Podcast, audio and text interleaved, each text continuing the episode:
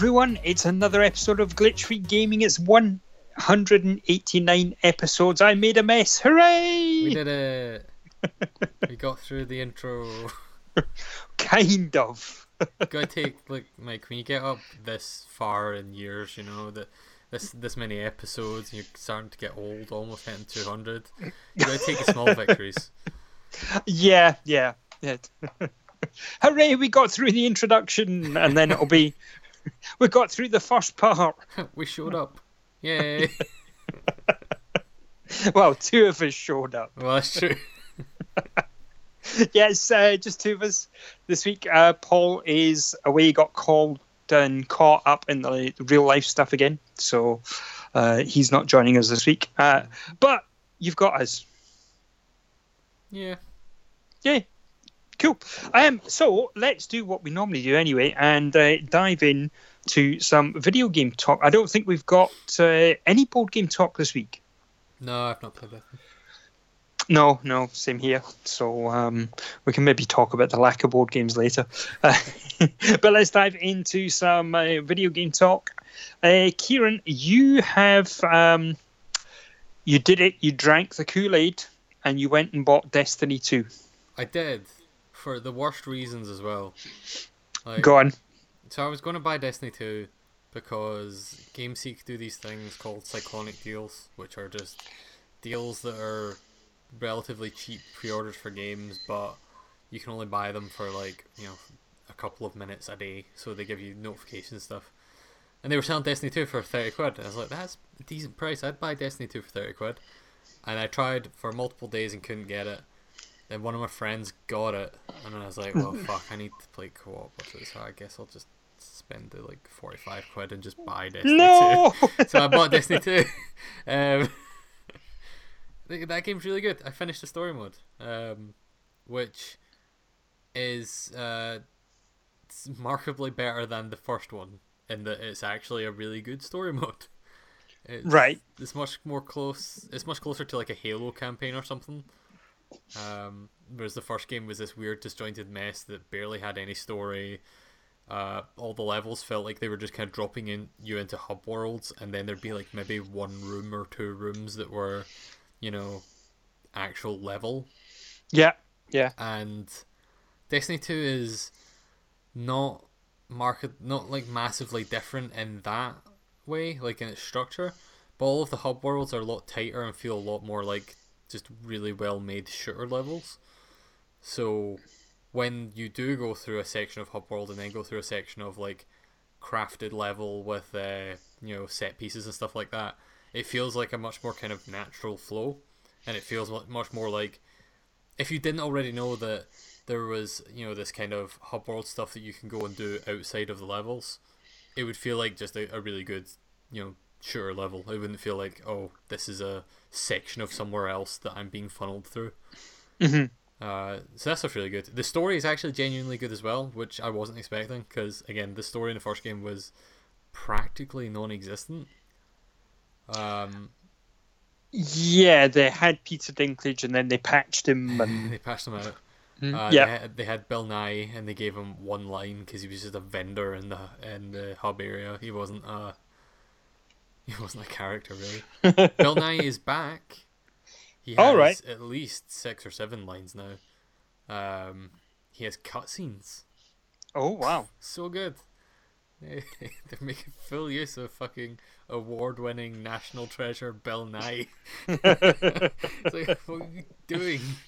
Um, he does have like actually genuinely a couple of the best lines in that game though. Like there's some genuinely kind of good action movie-ish like kind of quips and stuff like that that he has. Um, because like the whole setup of this game is in Destiny there is this thing called the Traveler, which is this big ball like the size of a moon or something basically that comes to our solar system. Comes That's no Earth. moon. It's, well, this thing is it's apparently actually a machine, as it turns out. But um, it shows up and it's like, hey, motherfuckers, I'm the traveler. Uh, you're all immortal now, and um, I'm giving you technology. You can colonize the rest of the solar system. Have fun. Also, Right. you've got magic, and then everyone's like, "That sounds pretty fucking good. All right, cool. Let's do that." everyone colonizes the rest of the world, or the rest of the solar system. Humans have this golden age. The traveler's like, "Oh man, I've done some good stuff. I'm going to go sleep." Traveler goes sleep. Bad guys show up, destroy everything, and the setup of Destiny One is Traveler's still asleep, and humanity has like one city left on Earth, and that's all that's left of their golden age. And Destiny Two, big bad guys show up and steal the Traveler. And it's like, well, the one thing we had is now gone as well, so we're not immortal anymore. That's us fucked. We're kind of fucked. And it's a good setup, and so the whole premise is you're trying to, you know, defeat the big bad that's trying to take the traveler's abilities for himself and you know that kind of stuff, and you're trying to regain the abilities you lost, which is kind of a a good setup for going from. By the way, at the end of Destiny One, you were probably like practically a god, and now. Mhm. You have to start a new game, so we can't let you have all of your abilities and all of your guns. Um, and they do that kind of cool thing where that a lot of MMOs do, where the first level of this game is the like the, the, the main kind of hub from the first game. So the place you'd go to like talk to vendors and sell things and trade things and stuff like that. And so the first level of this game is that on fire and filled with enemies. And it's like a good kind of th- like this cool thing where if, if you played a bunch of Destiny, you spent you know probably a dozen or so hours in that area just you know trading things or like on opening engrams and buying weapons and you know jumping around and doing all the little mini games that are in there. Right. and that stuff is it's just cool just to see it on fire and doing you know you fight a battle through it and stuff like that. And so like that campaign in general is just a really solid campaign. I played through most of it single player replayed the last couple of levels co-op with someone else as they were going through it and those last like three or four levels are just genuinely like fantastic levels they're among some of the best levels that bungie has made in a shooter so Cool. um, i'm glad that they pulled it together after the kind of mess that the first game was to start with uh, Yeah. and then they, they keep doing all the, the the the actual stuff that you'd expect from Destiny, where there's a lot of loot grinding stuff at the end, after you've finished the campaign. There's the strikes, which are still probably one of my favorite parts, which is I think there's only four in the game just now, but they're basically like longer missions that you have to do with the uh, in a team of three. So Okay. they're like forced co-op, you know, longer missions that usually end in like a big kind of boss fight, and those are really fun. There's they've upgraded, they've updated a lot of things. They've added a lot of like side missions into the the the patrol zones, so the kind of big or kind of not quite open world, but you know the I guess they're like small open worlds. Um, so they have patrol mis- uh, they had patrol missions in the first game, which are back in this one, but they're just things like oh go kill they're, they're equivalent of you know fetch quests and MMOs. They're like go kill ten rats, and it's like oh great okay I'll do that I guess. Uh, they upgraded those a bit into as well by the introducing a thing called adventures, which are actually more like little side missions that actually take you to unique areas that aren't in the story, and have their own kind of boss fights. They have a bunch of story around them. There's like a lot of story around almost everything in this game, which again coming from Destiny One, where all of the story was in fucking grimoire cards that you had to Yeah, it was a app. fucking mission to find them, and yeah, then yeah exactly you had to It- download an app to read them and then it was badly put together once you eventually got what you were looking for. Exactly. And this this is there's way more story stuff, there's way more dialogue, there's um Nolan North returns as your ghost. He's pretty good. He quips quite a lot. He's kind of funny. They make a couple of silent protagonist jokes because your character obviously can't speak because you know they're a custom character and they would need to have voice for that stuff. So instead, your ghost speaks for you and kind of points out to people sometimes, like, "No, no, I'll speak for them." And it's like, "That's okay." it's weird. I'm I'm the hero here. What are you doing?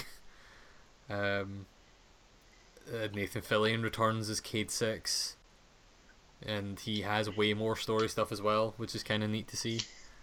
Uh, Right. He's kind of the the kind of goofbally. Uh, he's almost like a kind of Deadpoolish, you know, kind of light-hearted comic relief character. But yeah, so the story stuff's just way better done. the loot grinding stuff is also nowhere near as grindy as it was in Destiny One. Like you finish that campaign and there's a thing where you go around all of the the vendors and they basically are like, "Oh, well done, you beat the big baddie, good job," and then they basically just hand you like a bunch of free shit. And they're just like, "Here you go, here's some legendary weapons," and you're like, "Oh, oh okay, cool." and, and then you go out and you do you know more side mission stuff like that, and you get a bunch more legendary weapons and legendary armor and exotics and this is all like the high level stuff and it, you level up super quickly and it's super easy to do all that stuff like they made it way easier than the first game i think that's definitely beneficial to it because the worst parts of destiny 1 were doing the fucking like driving around each of the open world areas collecting all the fucking collectibles so that you could you know trade them in or use them to upgrade other weapons and the worst. They took out a bunch of that stuff, which is good. Um, yeah, it just seems like a really big improvement over the first game, uh, pretty much across the board. It looks nicer. The areas are a lot more unique and distinct. Mm-hmm. Like one of the the open world areas is set on a um it's set on a like kind of flooded planet. So there's a bunch of um basically oil rig style platforms that the city is kind of built on. Uh, and then there's also a big um a big like biodome basically. You can go into that's like this kind of overgrown one's kind of utopia you know kind of city that humans built out of all of the great technology and then it's just kind of fallen apart because bad guys have been in it for a while. Right. yeah. It's it's a lot better than the first game was and i i am genuinely impressed that they have managed to turn things around this much because i was kind of worried about it because like destiny 1 was a real bummer when it first came out. I played a lot of it. The first couple of dlcs weren't very good. And then the taken king came out and was the first kind of step in the right direction of like Mhm. improving that game. And this feels like it's very much kind of evolved from the taken king. And then they did another dlc which i didn't play but i heard was not great and they did a bunch of season like they they introduced uh like a free to play currency free to play style currency in the first destiny and that's back into and the the excuse they gave for it in the first game was, oh yeah, well this will let us be able to fund a team to do you know updates on the fly so that we can introduce more content as the game's going between the big expansions. And all that Mhm. content was terrible. Like it was universally garbage. Right. And it's like, okay, well, they do they even know what they're doing? Like, do they know how to make this game good? And Destiny Two shows that yeah, they do. Like, probably part of the reason that content was bad is because all the people that, you know, all the people getting paid the big bucks were working on Destiny Two, Right. and they pulled it off. I think from like there's some issues here and there, but for the most part, it's really great, and I'm really enjoying it. And I'm trying to level up enough to do the raid, so I can do that because I never did any of the raids in the first game, so that'll be good. Cool. Uh, Mike, you've been. Let's just jump to the, the biggest game of the, the year that's in your list of played games here, Yes. which is Conga Master Party. Are you allowed Yeah. to talk about this? Is this out? Is this uh, I- are you under embargo? No, no, I'm uh, not under embargo. So, uh, Conga Master Party is the Nintendo Switch version of a game called Conga Master, which came out earlier, I think last year for PC, and just recently for the consoles for Xbox One and PS4. Okay. Um, it's coming out for Nintendo Switch. I think the 26th, if I remember correctly. Check this. It's on the coming soon. Um, you jump in. Cool. Uh, yeah, I think it's 26th. It might be I'll fact check. 26th or 28th. Keep going. Uh, but right, okay. Um, so it's uh, it's a riff on Snake is the best way to describe it. You know the old uh, 28th, Nokia phone game, yeah. Yeah. So um, this time instead of having a snake and you're eating little blocks to get bigger and bigger, um, you control. You start off as one guy and you burst into a bar or wherever your stage that you pick. You burst in and the music starts playing and you're trying to start a conga line. And how you do it is you have to dance pretty close to people that are dotted around. Mhm. And as you get close to them, there's like a little area, and it shows you their personal space, and you essentially invade their personal space by da- dancing around them in a I circle. don't like this game anymore. Uh, and what happens is there's a little bar above them, and it it grows at different rate. You know, um, depending. I don't know if it depends on various things. There's like different character, different types of people, and when you dance around them, the the bar fills up. Once the bar fills up, they'll join your conga line. But it depending on what type of person it is, it will take longer for that bar to fill and I don't think there's any. mid- I don't think there's anything you can do to speed those up apart from in-game bonuses. Um, but yeah, so you're you're dancing around everybody and you create a conga line. When you gain somebody into your conga line, it fills up what they call the momentum meter. Momentum meter is just generally it's the in-game timer. So once your momentum hits zero, that's it. The the level's over and you've lost. The object of each level is to get a certain number of people, and then the uh, the club doors or the, the bar doors open, and then you can leave. This game is nuts. It is the best way to describe it is it is just nuts. The um, so the game is done in like uh, the eight bit, you know, the the eight bit Yeah. style, and um, it's set in. It looks like it's set in the in the eighties. Just the the color palettes that they've used, so the blacks and pinks and things like that, uh, the the fluorescent pinks, and then the music that they use for each club has got an old school feel to it.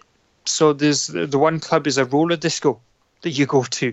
So one roller disco, that's the first clue, and then the it's like um, the music that they play is kind of it's it is it's electronic, and that's what it is. It's a monotonous beat and somebody in the background going electronic, electronic.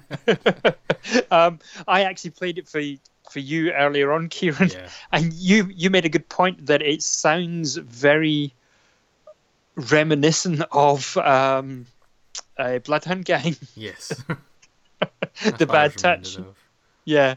Um, but yeah, so the, the music is it's obviously having a, a go at the genre and it is it's tongue in cheek. Um, there's certain areas in the game, so what happens is in each level you'll you'll be dancing around and you're building your conga line, and then you'll get to a certain point and there's a little padlock and it's got a number, and once you've got enough people in your conga line, you can go into this part, and the it differs depending on what it is and where you are. So in the first level, you're in a club, and you end up going to there's like a pool room, and you go into the pool room, and you can dance around the pool table and get people to join your conga. If you go to the is it a cocktail lounge, you end up going into the toilets, and there's what what you need to be on the lookout for is there's always little characters that you can't interact with. They're just there and they're maybe doing things and moving about. The there's a guy on uh, in the the pool table, but there's a guy lying on the pool table. It looks like he's he's um you know stamping his feet and kicking his arm, you know. Uh, stamping his arms and kicking his feet on the table and there's another guy and he's got the he's got a pool stick above his head and he's, he's shaking it up and down like the the the sand person in episode four of Star Wars. that's what it looks. I'm pretty sure that's what they're having a go at. Is Yeah, you know definitely. that repetitive action. Um, the when when you go into the toilets, there's um, somebody sitting on the toilet. Um, there, all the characters are fully clothed. There's nothing, you know, it's not vulgar.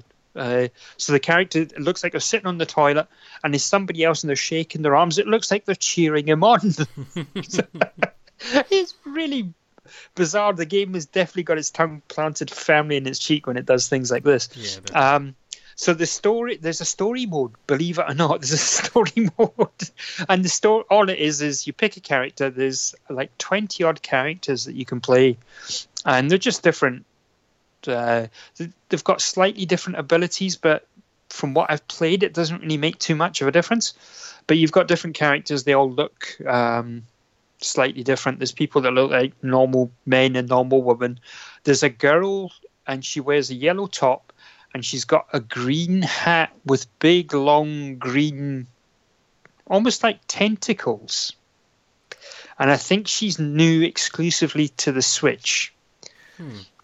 Yes, and I think it's meant to be a Squid Girl, an oh, inkling. okay. I guess that makes sense. Yes, yeah. Um, so yeah, you've got all these, all the different characters. But you pick a character, you start off in an area, and you you build up your conga line. Once the conga line's long enough, the doors open, and you go through the door. Now there's a transition. There's a, a mini game that transitions you between all the different levels.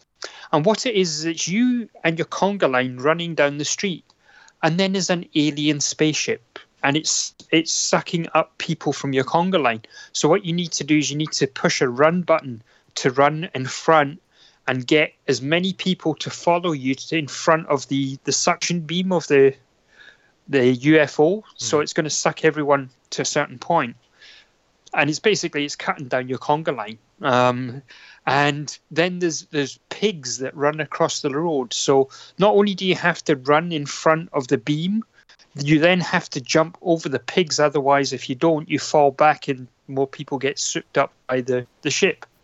Okay. That's Why- cool. So there's like some intricacies to it at least. Yeah, but why? Not a fucking clue. They've obviously they've obviously decided at one point we'll put a mini game in, you know, so that you don't end up you don't start the game with a fifteen, you know, fifteen chain long conga line already. So yeah, like you say, it is quite clever. Um, but just the theming of it is absolutely fucking nuts. Yeah, Uh, bizarre. very fun game. Um, it is got. uh, It's reminiscent of Snake. It's got a lot of the one more go factors as well when you fail because the levels are they're they happen quite quickly, so you don't need to. You know, it's not like oh shit, it takes me 15 minutes. You fail it, you can have another quick go. Um, it's perfect for handheld mode on the Switch. Quick go on the train in between your stops. Uh, that's it. You're done. You don't. You don't even need to stop midway. That they're super quick. They're three, four minutes max per level, which is fine. Perfect. Um, but I do suspect that I am going to get fed up. It's Snake. At the end of the day, it's Snake. It's dressed up. It's got a, lo- a cracking soundtrack, a lot of humor, but it's Snake. yeah. But this is where the multiplayer comes in. So the, the party part of the title comes in. They've got the multiplayer part, and there is five or six different modes in multiplayer. That's. Um, yeah, and they so they have different things. They, they've got one where you play as a two-player game, or I think it's two to four player, and you're bushed in the door at the same time. You go off in your different directions, and there's little bubbles. And what you do is you dance through the bubble, and the bubble will then join your conga line. And you've got 30 seconds or so to collect as many bubbles as you can once you've got them, then the timer changes. It counts down to zero, and then the game starts again. And now what you have to do is you have to try and burst the other person's bubbles while still keeping yours active. The person who loses all their bubbles first is the loser. Okay. So if you're Yeah. like, good enough at the first bet, then you'll have more of a chance of winning the second bet. Yes, yeah. Um, so they've taken they've taken this idea of the conga thing, and then you know they've expanded on it in, in the multiplayer, which is really good. The game's a lot of fun in the the multiplayer. I haven't played a lot to be honest. Uh, I'm hoping to play a little bit more this weekend before I finish the review. Um, but the game it, it's fantastic either in console mode in front of your TV or you know in tabletop mode. Uh, I call it tabletop mode, but you know what I mean when you uh, in mobile mode and then you take the, the controllers off. Yeah. I think that is actually. I think their official terminology for it is actually tabletop mode. Oh right, okay. It's something. Like. Um, yeah, it's uh, it's really cool. Uh, so I'm look. I'm actually as we talk, I am trying to get into the multiplayer mode so I can tell you about the my favorite part of the this game, which is the multiplayer mode, and it's just the what they've called the, games. oh yeah, you sent me pictures of these. Yes, so they've taken um, all the different modes and they have named them after uh, popular games. and um, a Yeah, so what- borderline copyright infringement. yes, yeah, but but it is it is quite funny. So yeah. um, they've taken the games, and but they've also taken the graphics. You know the way the the the, the game name shows on the box yeah. art. Um, UI yeah. the fonts stuff. Yes, yeah. So they've got one. It's called Cut the Conga. Um, cut the rope, anyone? Yep. The the one that I was telling you about, where you you get the the bubbles and then you fight. You basically fight each other. Is called Mortal Conga. Yep. There's a, a game where you uh, are creating a conga line separately, and uh, then there's a counter that comes and it counts down, and then you have to strike a dance pose. Uh, oh no, no, no! I tell a lie. Uh, that's another one. That that one's called just conga. um, but the there's another one where you're doing your conga line, then the countdown happens, and then you have to play uh, a game of rock paper scissors with each other using the the Joy Cons. Uh-huh. That's called that's called one two conga. How does it do the rock paper scissors? Uh, I don't know yet. Okay. Uh, Well, I was no, just reading. I guess you probably can't if you're. I was gonna say uh, there's a one-two switch game that uses the one of the Joy Cons has like a an IR thing on it that you can use Yes. for rock paper scissors. Yeah. But it's only on one of them, so I guess that probably wouldn't work. Yeah, I, I like I said, you know, I still need to play a, a lot of the the two player stuff or the multiplayer stuff. Um, uh, there is, and then there's things like um, Grand Theft Conga. I'm not 100 percent sure what that is. Um, there's the Last Conga, uh, Conga Hunter, but my ultimate favorite, Yeah, and they've taken the as well. font and use it. This is the one I think called- looks the best as well. yes, yeah. So they've taken the font and everything, and it's called Command and Conga. That one's real good. That one just works. This the one that works the best out of all of those. Yes, Like they're taking a word that vaguely sounds similar already. The other ones Yes. are just, you know, they're just putting conga in the title.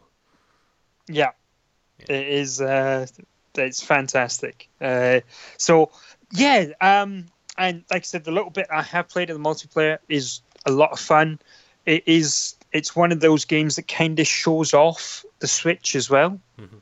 Um, it feels. I put it in the same wheelhouse as the multiplayer mode of Mario Kart Ah, cool. you know pe- yeah people go oh what you know what's that thing you've got um and i found that uh, a couple of days ago at work i i took my my switch down to lunch with me and there's people in and uh they seen you know seen it inside its case and they say oh what's that i say oh it's the switch oh what's the switch so you had to explain oh it's the new you know it's the follow-up to the wii u oh right like wii sport yeah kind of Close enough. No one Um, Wii U is either. yeah Switch maybe um, will know in a few months when they're yes. in stock because they're selling real well. But Yeah. So, um, yeah, I set it up on the table, took the two controllers out, and uh, we spent lunchtime playing Mario Kart, that's cool. which was great. Um, the Conga Master Party is. It's more for people that like games as well and can appreciate the style, Yeah. you know, definitely the art style and the humor behind the games and things like that. Um, but yeah, it's so I think it's going to retail round about eight pounds. Not I think bad that's all. It's not bad Yeah, for for what you're getting. If you are looking for some and something else, excuse me, something else in the multiplayer category for the Switch, definitely give it give it a little shout. Mhm. You know, check it out. Um, so I've whittled on about that for a, a lot longer than I thought. Um, Kieran, you checked out something I checked out as well, but I didn't put it down my list to talk about it too much. Was the um, the new demo for, or the demo for the new Square Enix game that uh, was showcased at the Nintendo Switch Direct event? Yeah. Uh, so Octopath Traveler or Project Octopath Traveler, which they, you know, in every trailer and every picture of that game, they have a thing next to it. it is like uh, working title, Probably not going to call it Project Octopath Traveler. Yeah, that would be good. But you know, the more I hear it, the more I think Octopath Traveler is actually just quite a good name. You don't need the project in front of it, but Octopath Traveler. I like that. yeah. I like that. name. um, yeah, so the demo has two characters that you can play as. Uh, I think there's going to be, I would guess, eight in the final game. It shows you on the main menu, but I didn't check. Um, so you can play as a dancer, or you can Yeah. play as a knight. I've only played through the dancer story stuff so far. yeah, I played a little bit of that as well. Um, but it's very story heavy. Uh, the story seems quite interesting, surprisingly dark in places. Like her story is that she is uh, uh she's working as a dancer, yes. uh, uh, a dancer at a gentleman's establishment, uh, who perhaps does the other things for money as well. You know, perhaps the Yes, know, ye- money for the club. Um, Yeah, because they have bedrooms and everything. It's yeah, it's, all a bit it's im- shady. it's implied, never explicit, but it's quite dark. But really, what she's doing is she's out for revenge for people who killed her father. yes. Uh, so she's hunting three people with crow tattoos on their hand, and you play. Uh, there's probably about I don't know half an hour of that of gameplay on it. It's not a massive demo. Um, Mhm. but it gives you a little time to explore. Uh, each of the characters are going to have a unique mechanic. So, uh, from what I understand, the knight that you can control can pick fights with anyone he wants and the, the village, like NPCs. you can just go up and pick fights. From what I understand, not played him yet though. Uh, but Right. Her ability, the dancer's ability, is that she can go up and she can allure use her lure on different uh, NPCs, which just means they follow you and then they'll have different abilities they can use in battle, uh, which is kind of a neat thing. So you can just walk around and be like, that knight who's guarding the town probably will, you know, have a decent punch in a fight. Uh, Yeah. But, you know, this shopkeeper will boost my uh, my SP when I've used it casting spells, so that'd be kind of useful that kind of stuff. And it shows you what their ability is before you actually, you know, make them join you. Mhm. Uh, and then there's a little dungeon that you go through. You do some battles. The battles are really cool. They're kind of classic turn-based stuff with um, a couple of neat mechanics where like you can uh, every every turn that you don't use them, you gain uh, these little kind of boost. Uh, I don't know what they're called. They're like boost orbs, and so when you decide you do want to use them, you stack them up on top of your attack, and it just means you will attack an extra time for each one of those boosts that you use. So you go into a fight and you'll you know hit a guy, and then you'll hit another guy, or hit the same guy again, and then you can the turn after that because you'll have gained two orbs. You can hit a guy three tar- three times in your next turn.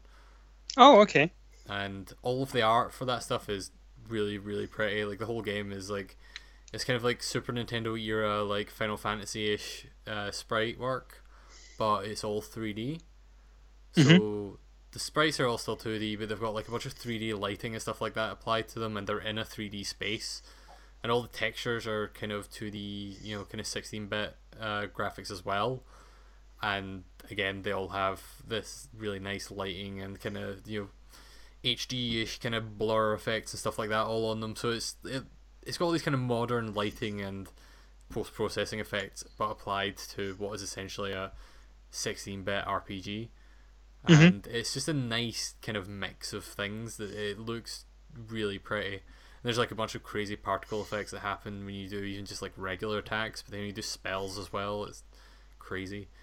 Uh, and then there's a boss fight at the end of that uh, section that has just a really big enemy and like a bunch of smaller enemies, and it's it just looks really cool. They they pull that stuff off. the The combat's not super deep. It's kind of got like the persona thing where if you hit an enemy with a attack that they are weak against, then you'll do more damage the next turn you attack. Right. Um, although they also have a they have like a shield, um, like number next to them, a number that's like kind of in a little shield next to their uh, uh, the bar underneath them, which has what their weaknesses is. If you found out what they are, they start off as just question marks, but if you actually manage to hit with something they're weak against, it will unveil, and you'll be able to. Next time you fight that enemy, you'll be like, oh, that guy's weak against normal attacks. That guy's weak against boost attacks. That guy's weak against magic. Um, and then you, like, once you hit them with something they're weak against, that number will go down, and once that's at zero, then they'll be broken, and it just means that you can do more damage. So it's neat. It's it seems pretty simple so far. I'll be interested to see how they flesh it out. They did a kind of survey after that demo came out, which these are the guys that made Bravely Default. So I don't know if you remember, but Bravely Default had a similar thing, but had a demo quite a bit before it came out. Yes. And they changed a lot of that game based on that survey. Like the the whole combat was completely different by the time the game came out. So mm-hmm. it'll be interesting to see how much it changes by the time it comes out. But I think it's quite good just now as it is. So I'm interested to see where they go with it because it seems cool. I'll definitely play cool. that when it comes out. Uh, let's keep going with Switch stuff, Mike. Yes, we, we both played some Splatoon 2. We did, yeah. Um, so I never spoke about Splatoon last week, so this is the first time I played it. Well, spoke about it. Um, yeah, it's I really liked Splatoon uh, for the Wii U, but I never bought it because I don't know why I didn't buy it. There was a reason. There was some daft. I think. Because why would I, you buy something on the Wii U? Probably yeah, the it's probably like probably the re yeah yeah. So um, yeah, I but I was if you remember when it was first announced at E3, um, I was the one that was shouting about it. You said it looked you weren't sold on it at all. Yeah. Then we went to EGX and we both came out of that really liking it. Paul didn't like it, we did, and then you went and bought it, and I didn't, and then got excited when they said that Splatoon 2 was coming out for the Switch. Yeah. Um. Yeah, I am surprised how much I like that game as well because it's it's a lot better than it should be. It has no right to be this good. Is kind of the way that I feel about it. That's how I kind of felt about the first game, where it was like, this is a Nintendo-made online third-person shooter that has mechanics taken from Mario Sunshine. like, think about for a minute, like Mario fucking Sunshine. Yeah. Not even like good Mario, whatever. Um, and they made a third person shooter out of it, which you know Nintendo making online games in general can be a sketchy thing sometimes. But yes, it's fucking great. Yeah, it is really good. But not only that, when you think about it, you know, it's you go and you you play online with people and you have a little battle in a very small arena. The the games are super short and that's it. Yeah. But it works. It just it just it, works. Yeah, I think it wouldn't work if the games were longer. Yeah, if the maps were bigger and there was other objectives and things like that, it ju- I, it wouldn't work. There you are know? other uh, objective modes when you get to the ranked stuff. Right. Okay. So the ranked stuff it switches in different uh, maps that have like unique mechanics. So there'll be like capture the flag kind of things or control point stuff. Right. Okay. Um, but even those are really short. Like they're still, yeah, you know, whatever it's like three four minute matches. Right. Uh, I do like as well that it's you know they've added the other things in there as well. So there is a a single player mode, which is essentially it's a it's an overextended tutorial. Yeah, uh, you know, they, they, they do some interesting stuff with it like later on. I've still not finished that uh, campaign, right? Actually, but some of the levels get a bit more complex and do things that aren't really even in the multiplayer that much. Yeah, the, yeah, because it's it is it's uh, there's it's puzzly in how you complete certain things. You have to do certain things and activate certain weapons and do you know like you say things that you normally wouldn't do. Travel along the walls and you know jump from wall to wall, which you normally don't do in the multiplayer as much. Yeah. Um, yeah, they, have got that, and then uh, I like the, you know, this uh, what's the town called or the place, the town square? I don't actually remember what it's called. I should know that. Um, but yeah, that so when the game starts, you end up in this like like like little square, and it's like a village, and there's some shops on either side, and there's things that you can go and do, um, and people just congregate there, and you can see their gamer cards, and um, yeah, you can't really do. There's not really much to do in it, but it's really nice. there's, that's- there's a rhythm mini game in it. Yes, yeah. I uh, you you showed me this uh, just before we started recording. It's awesome. You go up to it looks like a little arcade machine, and you can push play, and then you can listen to any of the in-game music that you've unlocked. There's certain things that haven't been unlocked yet. I'd imagine that-.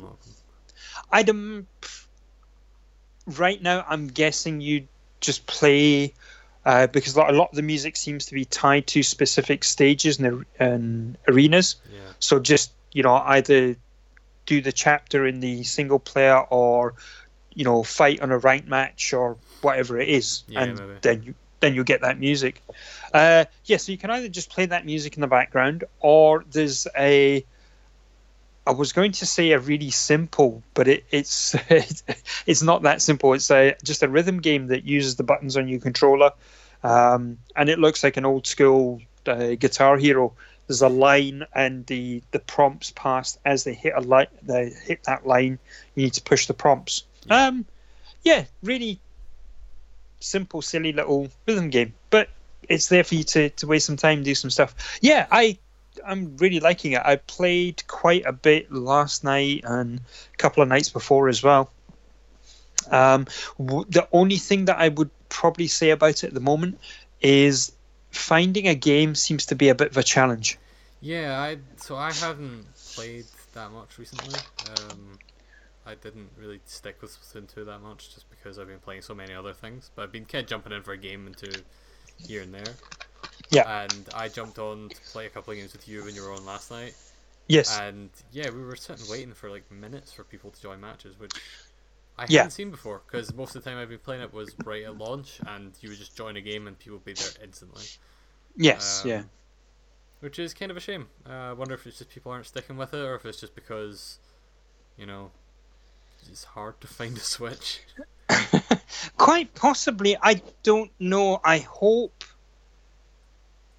I hope that's going to change. I hope people are still going to stick with it. Yeah. It's I mean, like you can still, you could, or until recently, you could still find people playing Splatoon one. Like, Right. There will definitely be a, a good lo- a good chunk of people that will stick with that game.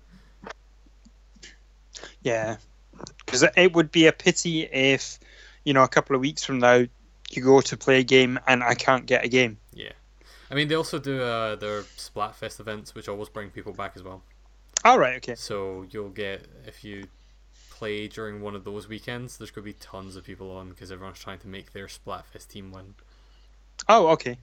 That's where they do things like, "What's better, mayonnaise or ketchup?" Ah, right. Okay. Or uh, the last one was um, flight or invisibility. Ah, right. Okay. So they ask a silly question and then you fight for the yeah, side. exactly, exactly. You you pick a side, you get like a branded T-shirt that has your side on it. Um, Oh, cool. and you match make against people on the same side as you, and your teams are like color coded depending on them. Like one, all right. they- right. they've done a bunch of licensed ones as well. Like in Splatoon one, they did um, Autobots versus uh, blah- Decepticons? Decepticons. Blanking on fucking Transformers today. um, and they did like SpongeBob versus Patrick, that kind of thing. So, yeah, uh, I hope they do a bunch more of those and they're good. But yeah, uh, they should hopefully bring more people in. It's cool. It's a damn good game. It Excellent. Looks great.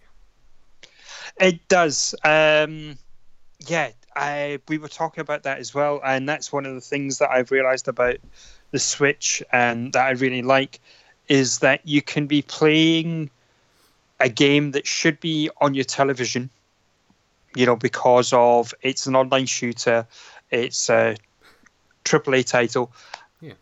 And I was playing it in my uh, library because Anne was watching something on. She was using the TV. She was watching a program, and I was sat with my little screen, and it was propped up with its on its little stand, and I had I had my two hand, uh, two Joy Cons in my hand, and I was sitting playing online matches wirelessly. It was fantastic. It's it was, good.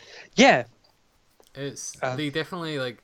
I was when they first announced it, I was pretty much sold on the concept, but also mildly worried that you know one we saw how portable like handheld ports of current gen at the time games worked on the the Vita. Mhm. Where you know you got ports from the PS3 and then eventually PS4, and you got things like that really bad port of Resogun or Yes. Borderlands 2, or um, I guess Resogun wasn't that bad, but it didn't have all the content and it didn't run that well, and you know, yeah, yeah. um, Borderlands 2 was just garbage. We got things like Mortal Kombat, which was a really good version of Mortal Kombat, but also looked terrible. And so I was like, okay, what's the? Am I gonna be playing this on TV, like play Zelda on TV, then pull it out of a dock, and then it's going to look like a fucking N64 game or something? Like how how big is the quality drop off going to be on this?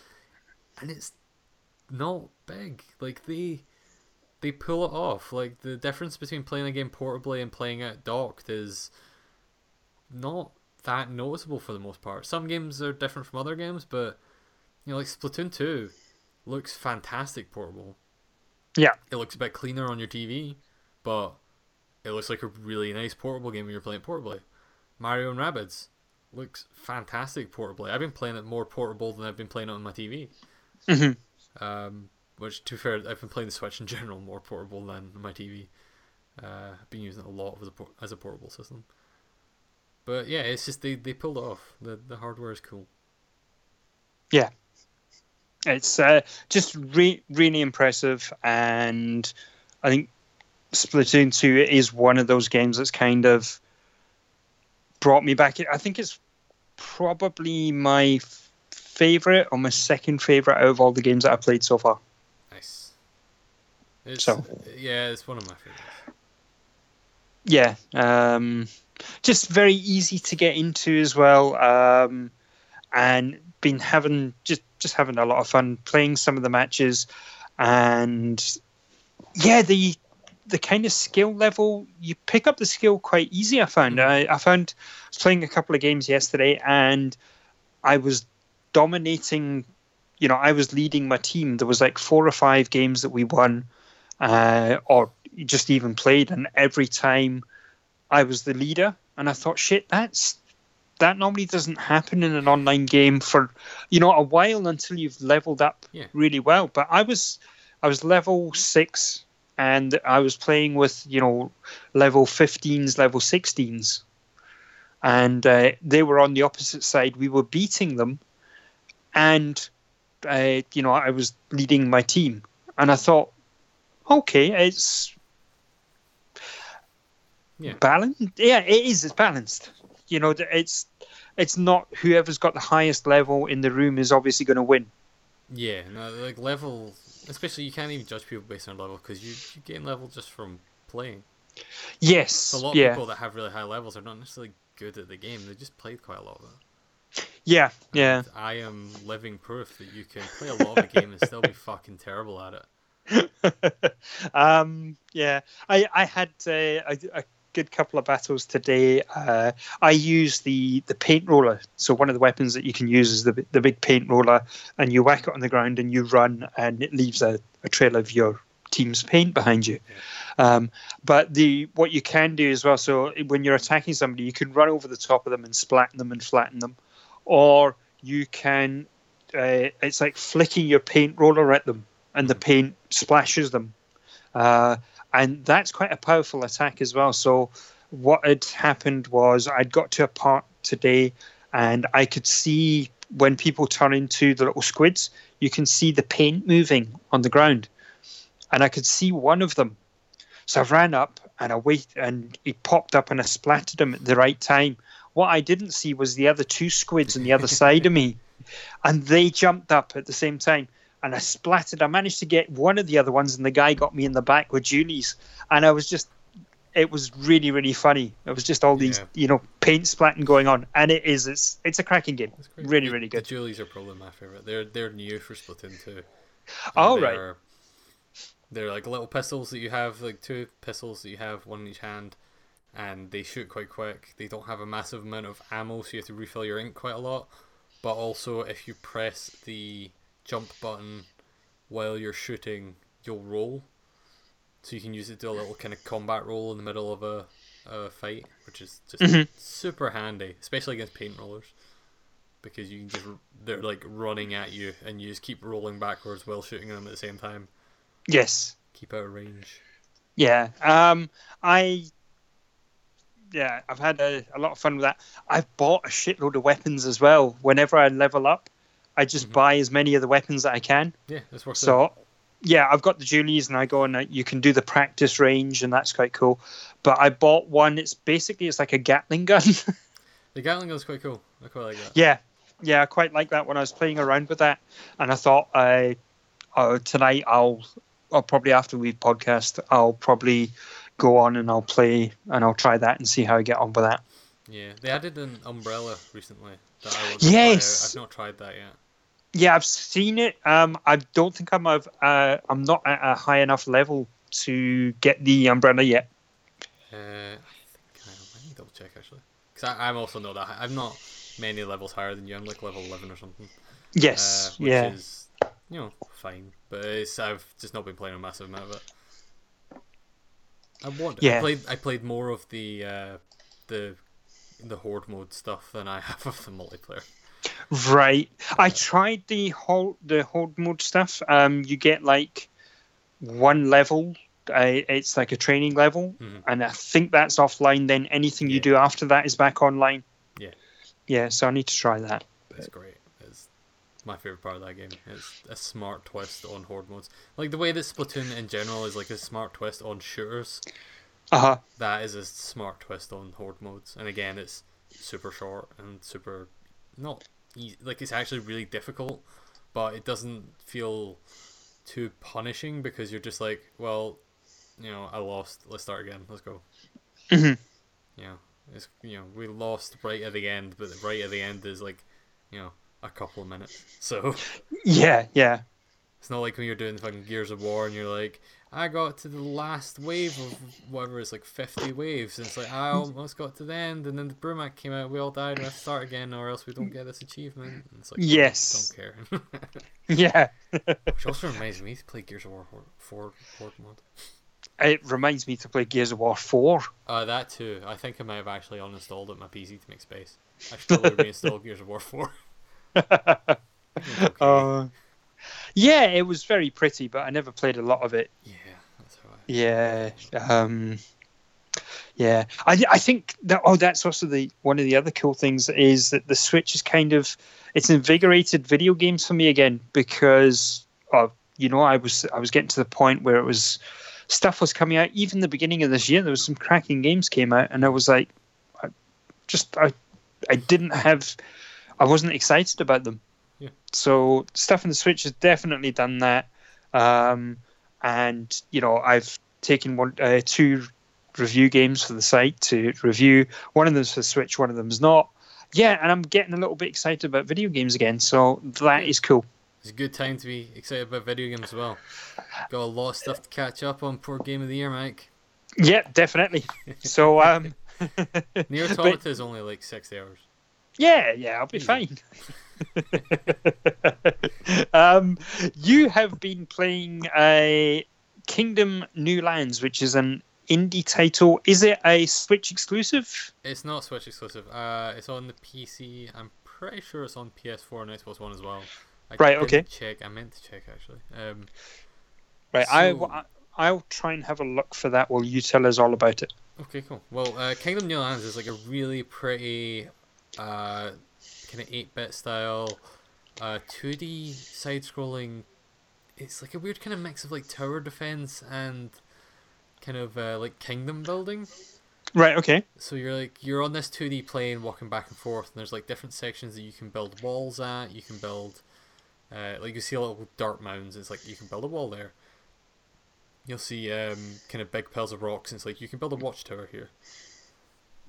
But that all costs gold, so you've got to you know get gold, and you get gold various ways. So like you start building up a little kingdom where you're walking around. There's these kind of neutral camps of people out in uh, forests. So it's kind of the other section of this is like there's big chunks of forest, and you can't build anything inside the forest.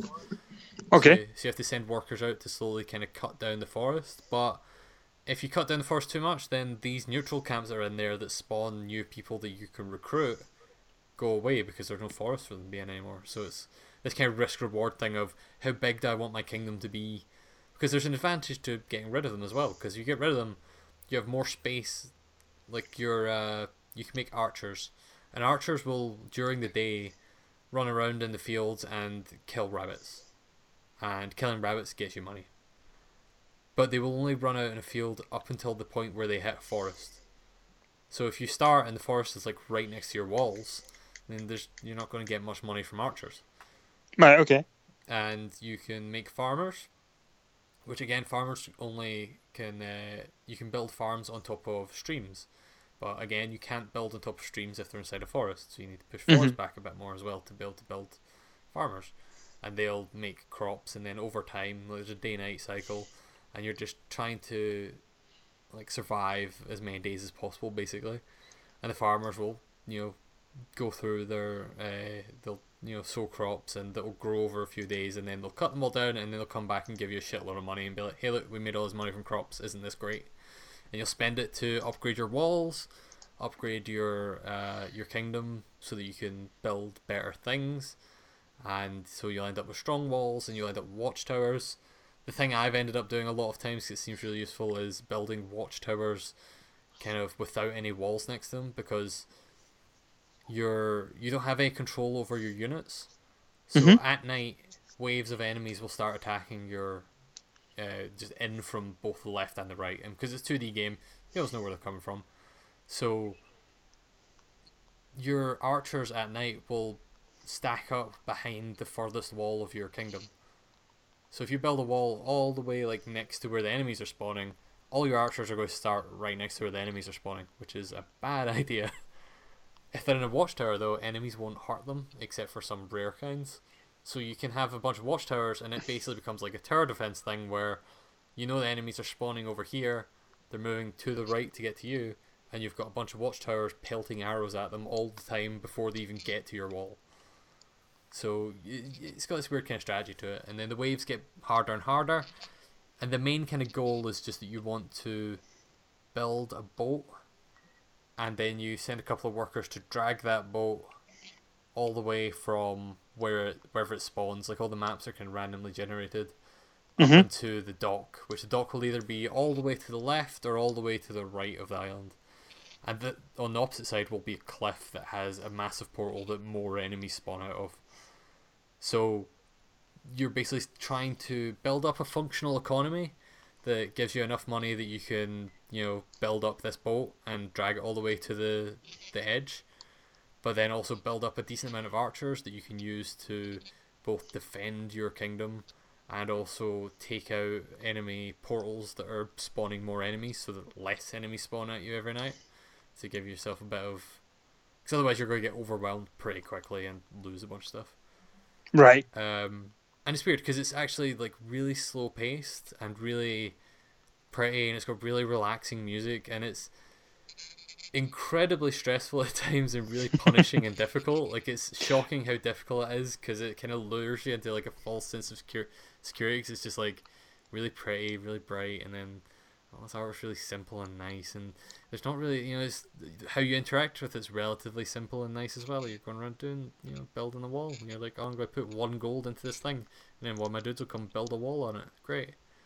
And then enemies come, smash down your wall, murder all your people, and hit you, take your crown, and then you lose. And you're like, well, fuck. Whoops. Oh, That's nice of them. Yeah. Yeah, exactly. Um, and one of the things that I really like about it is there's a bunch of stuff that, like there's not really the tutorial for the game basically just says pick up some money, put it into this thing that upgrades your kingdom, put it into these things that builds a bow, put it into this thing that builds a hammer, give money to these two people. They now work for you. One of them picked up the bow that you built. One of them picked up the hammer you built. There you go. That's that's the mechanics. Enjoy. And All right. as a result, there's a bunch of other things you can do in that game that are not explained, and you just kind of have to. There's some like trial and error that's kind of interesting Just like when you upgrade uh, your kingdom to a certain point, uh, you'll get a, a I don't know even what it's called. Like, there's no names for these things in the game, so it's like basically like a little advisor guy kind of comes out, and it'll be like a kind of tax collector kind of looking dude. He's got like a little ledger, and he's walking back and forth writing his ledger the whole time, and it never explains what he does. I still Right. don't hundred percent know what he does, but if you drop money in him, like you give him some money, if you give him enough coins, he'll go and put them back into the kingdom, and if you come back a few days later, he'll give you a bunch more money back. And I don't Right. really know the specifics of it. I don't know if I'm getting more money back or not, because the money is also. I don't know if it's just like if he is basically just like a debit account, and you're just like, look, put these ten coins in here because I'll fucking spend them otherwise. Keep like keep them in there. Um, at least that's how I treat my debit account. I'm like, Yeah, yeah. um, but like that stuff's not really explained, which is interesting because then things happen. Like there's a if you stay on the same island for long enough, because the goal is build a boat and get off the island basically. And if you build on, if you stay on the island for long enough, one the waves of enemies get like overwhelmingly strong every single night, and you just can't survive it. It's just not really possible. But also, winter comes, and during winter all your farms die. Right, okay. So you have to find, and also all the rabbits die. So or hibernate, and winter doesn't seem to actually end. So once winter hits, you're just like, okay, I need to get the fuck off this island. But how do I make money? Because I can't hunt rabbits, and I can't farm. And there's other little ways that you can make money, but it's not clear right away how you can do that stuff. So it's it's interesting. It's a a weird, unique take on that stuff, and I really like it. And I can't recommend that people buy it Oh, okay. because it's fundamentally broken on the Switch. It's the frame rate is unplayably bad once you get past the first island. Oh, okay. The more enemies that are on screen and the more of your guys that are on screen, or not even on screen, but on the island, just like the more dudes that you have spawned in in the world, the frame rate Yeah. just gets worse and worse. Oh, right, that's not good. Yeah, like I was playing it earlier and it crashed. The frame rate just kept getting lower and lower. It was like literally a slideshow, like two or three frames a second, and then it crashed. And I was like, well, I just can't finish this level now because I have too many archers and there's too many enemies attacking me. So, and it's not like you can just go, well, I'll just build less stuff. Like I obviously don't need this much stuff. It's breaking the game. Like the, there are so many, enemies coming at you. You need that stuff to defend, or else you're going to lose. Yeah. So the game is just broken, which is a real shame because like th- that first couple, those first couple islands where the frame rate's still not amazing, but it's okay, it's you know playable. Uh huh. They're really good. They're great. Like it's a phenomenal game, and I really love it. But the part where it has you get the part where you get further into the game and it stops working means it's just not something I can you know Yes, yeah. recommend at all. Yeah, that's a pity Yeah, I agree. because it does sound really good. Yeah, and it is. It's like the music is amazing, and the, again, there's a bunch of like hidden little mechanics that are really fun to learn about. Like the first time you stop your horse over a patch of grass, like as you cut away forests, uh, grass grows, like fields grow, and if you stop your horse, because you're riding a horse the whole time, uh, if you stop your horse over a patch of grass, they'll sit and eat the grass. And it's just a little animation, but when you start moving again, you realize, oh, now I can run faster, and my horse gets out of breath, you know, less. And it's nice little things like that that are really cool, and it's like this game would be amazing if it just worked hundred percent of the time. Right. Um, I don't know if the PC version's any better. I would assume it is, given it's you know PC. And it's a weird thing because like the the artwork is so simplistic. It's really strange to see it run this poorly. So Yeah, that is. It's kind of a bizarre one. Yeah, it's a shame. Um, I was looking online, and it does seem like developers have said that they're looking to patch it to fix it. Like they know what the issue is, so I'm hoping they get that. Because if they manage to fix it, then great. Like it's e- an easy recommendation. Uh-huh. Like I've even with it being basically broken, I have put tons of time into it already. But I wouldn't really recommend that anyone else did. Yeah.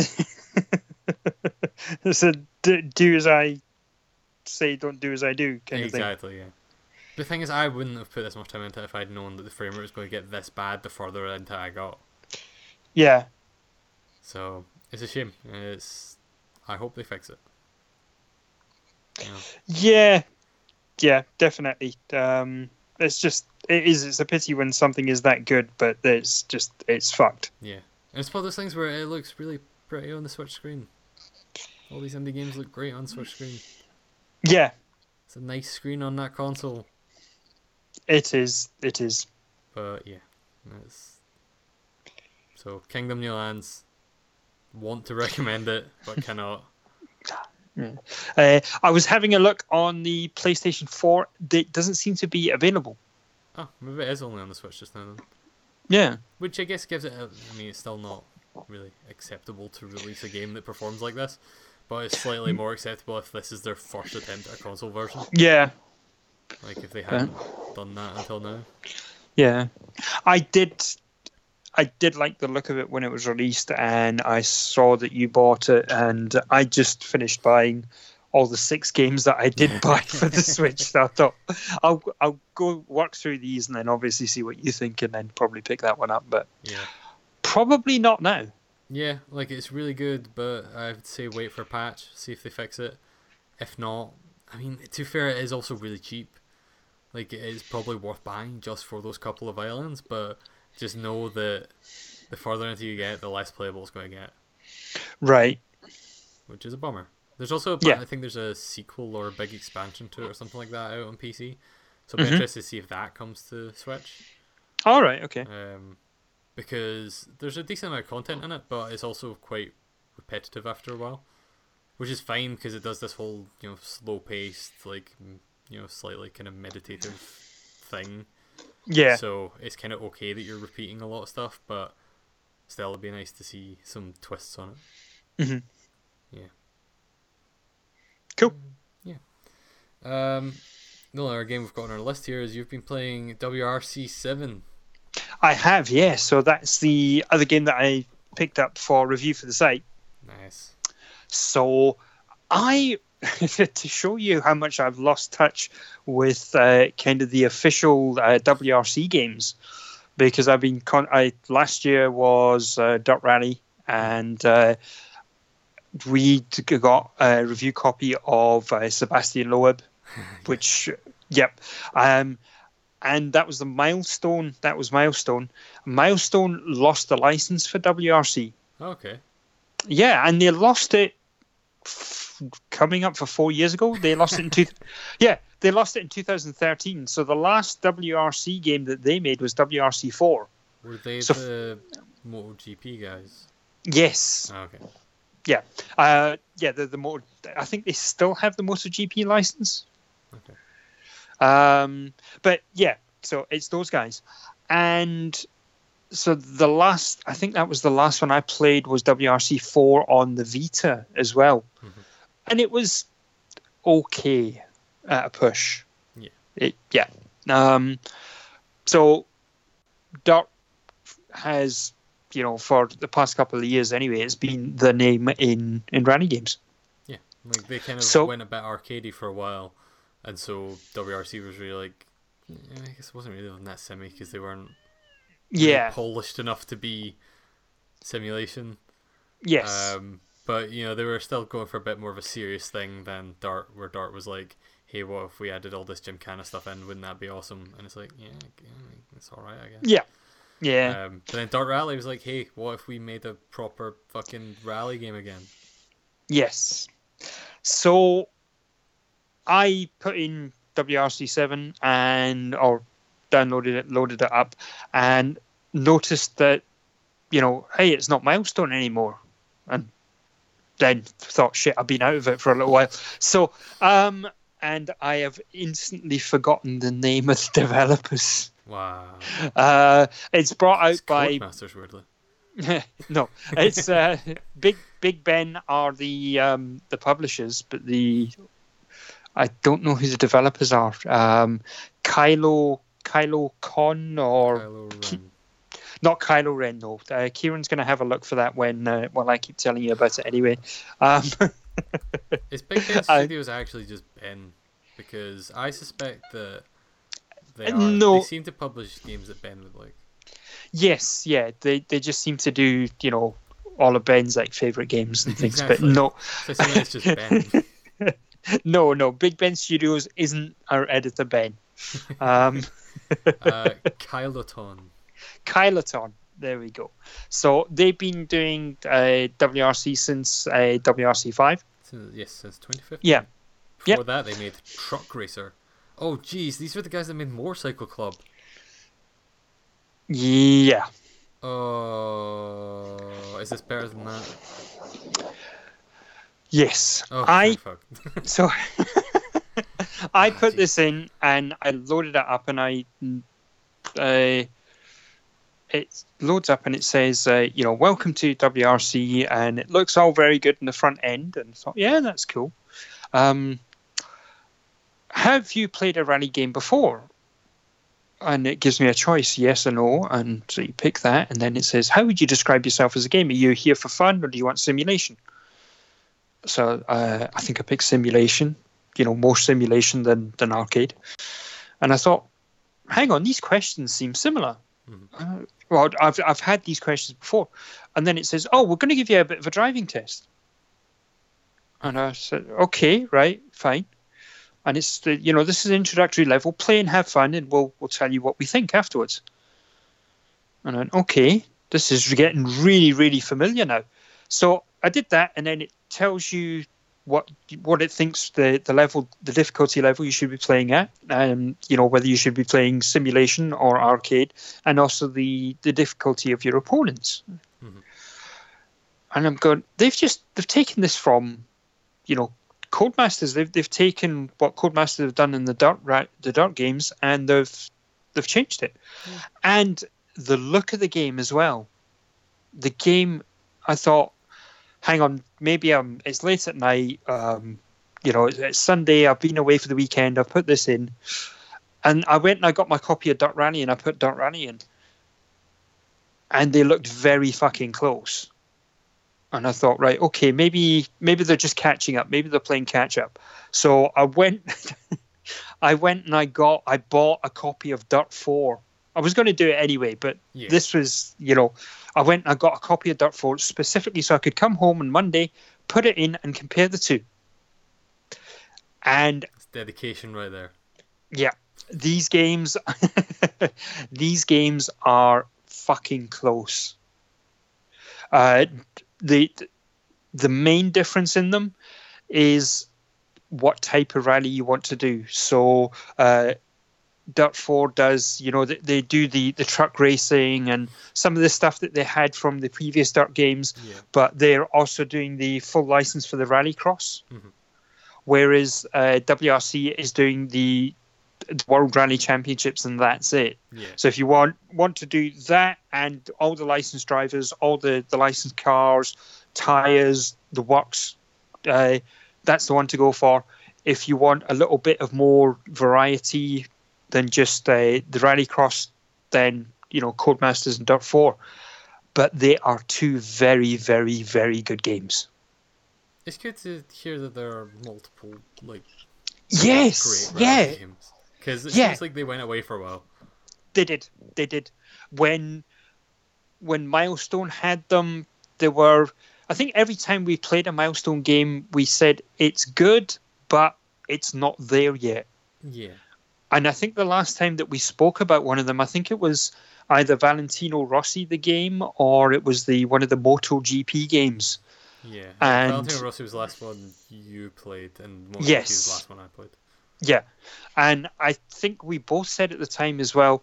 We don't mind them doing these games because at one point they're gonna they're gonna get there. Yeah. Um, but Kylotonn have got there. I haven't. I didn't play the previous two games, but with WRC seven they've hit it. Yeah.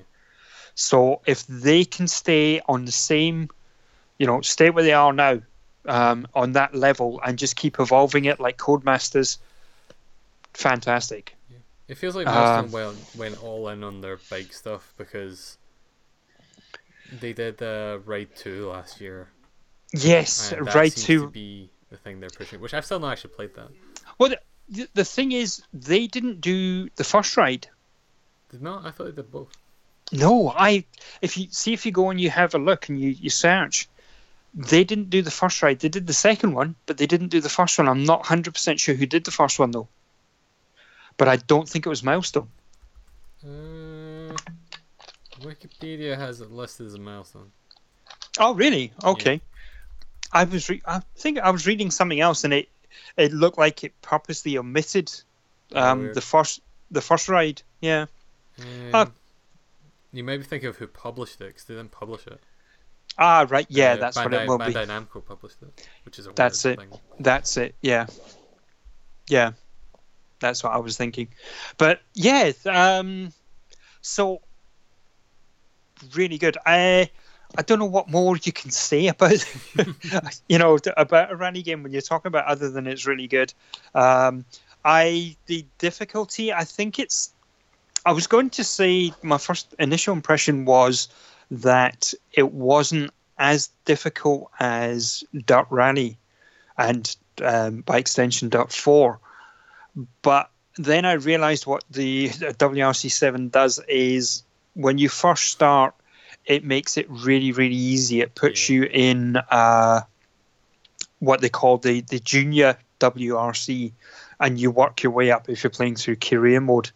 Um, Dirt Rally didn't do that. Dirt Rally put you in a lower spec car, yes, but fuck all else changed. Yeah, Dirt Rally's just like, nah, fuck you.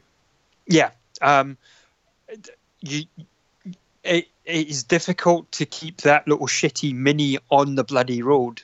Um, and you once you get there, you feel so accom- excuse me, you feel so accomplished, and then they put you in a Ford Focus. Forget about it.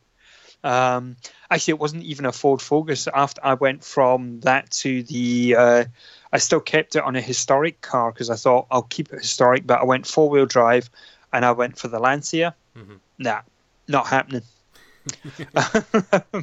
but uh, yeah, so WRC seven does it. The first junior rally is a lot easier.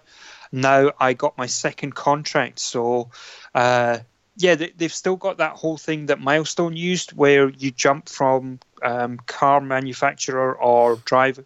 You know, you as a driver, you move from um, yeah. team to team based on the contracts and your perform- performance and things. So I'm in my second team. I've got a stronger car, and it's a bit more difficult to control.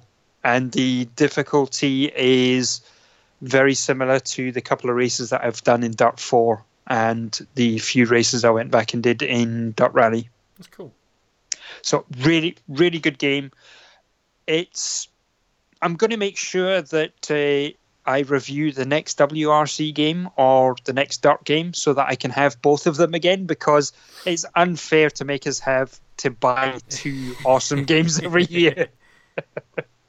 uh, yes, I am rather impressed with it. I'm glad so to hear far. that because it is one of those things where we mention it all the time, but you know, driving games in general have kind of they fell out of popularity for a while. Yes, yeah. So it's nice to see there are good ones, well, even if all I, of the developers are kind of specializing. yeah. Well, I tell you what, it's been a good year for racing games. Anyway, it's going to be because you've you've got this, you've got Dirt, you've got Forza Seven coming out, you've got Project Cars, mm-hmm. which could go either way. Yeah. Um, there was Mario Kart. yeah, Mario Kart uh, I feel like there was something else as well. Yeah, that's what I was going to say. There was something else, and I don't, but I don't think it was did too well. Oh, the uh, Micro Machines game, if you really want to call that a driving game. uh, one of the expansions for Trackmania Two. Yes, there was the two expansions for uh, Forza Horizon that came out, oh, the Hot yeah, Wheels too, pack and the the Winter pack, which were both phenomenal. I've still not bought that Winter pack, uh, but I played a lot of the Hot Wheels one. It's really, really good. I really like it. Yeah. Um, yeah, so it has been a really good year. So I think that's going to be another one of our categories that's going to take a, a bit of discussion in Game of the Year as well as a driving one. So cool. That is that's it from what we played. I did put down Puyo Puyo Tetris because I have played more Puyo Puyo Tetris, but yeah, I think if we talked any more about the game, I'm pretty sure Sega would have to send us a check. It's one of the best games ever made. uh, it is indeed. Uh, I am, although because I haven't played it in a while, my Puyo Puyo skills have went to pot. Oh man, both my skills. Like I feel like my Tetris skills are the ones that fall the most. Maybe just because they've got further to fall. Because you know, when I'm good at Tetris, I'm pretty not like great, but I'm pretty good at Tetris. You know, I can hold my own in Tetris. Uh-huh. But I'm never great at Puyo, so even if I'm better, I'm still not good. Yeah, yeah. I, I'm, I'm good at Tetris, but the Puyo sucks. Just I, I, I'm, I can't. Tetris is all about, you know, having everything lined up to. Literally lined up. That is the purpose of Tetris. Yes, yeah. Every everything is lined up, and so that you can.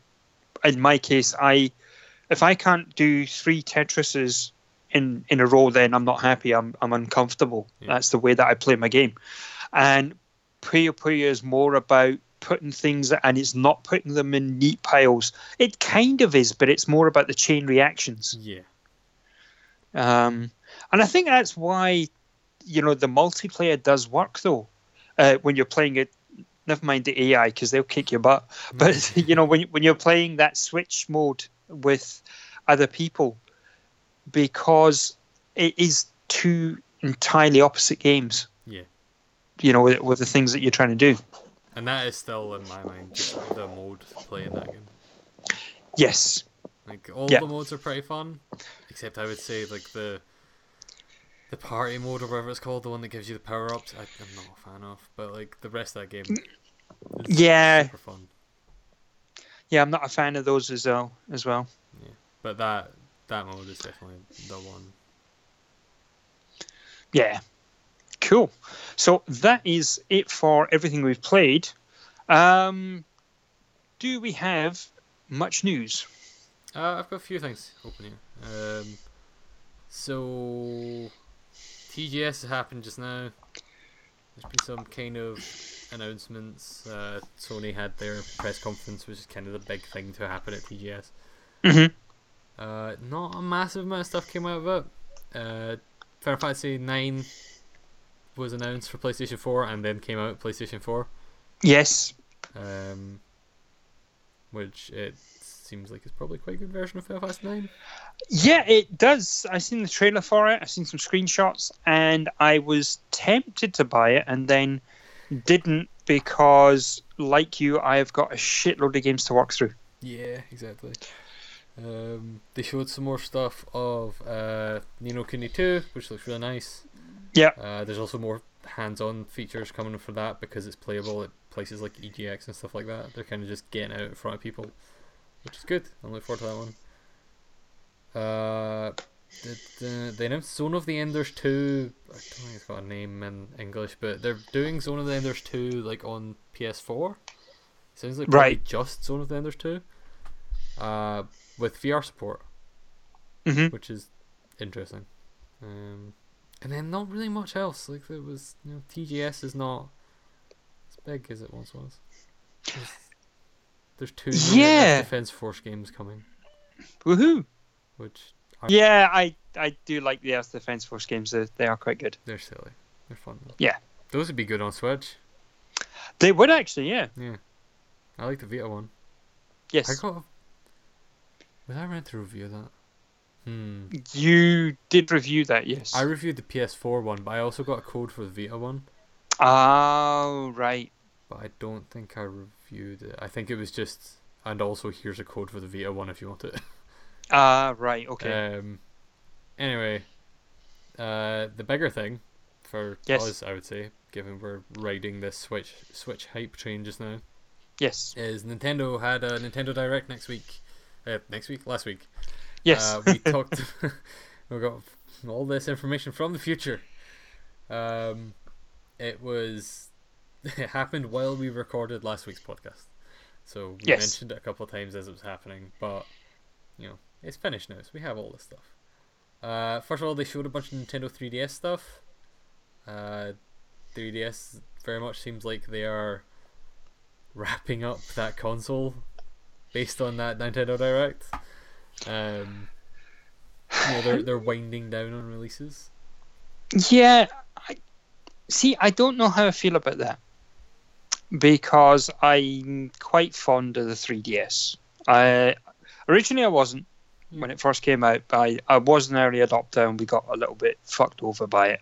Yeah. But I stuck with it and I've had a couple of different versions of it and yeah, I quite like it. I'm quite comfortable. I like the games that are on it. So yeah, I think it is.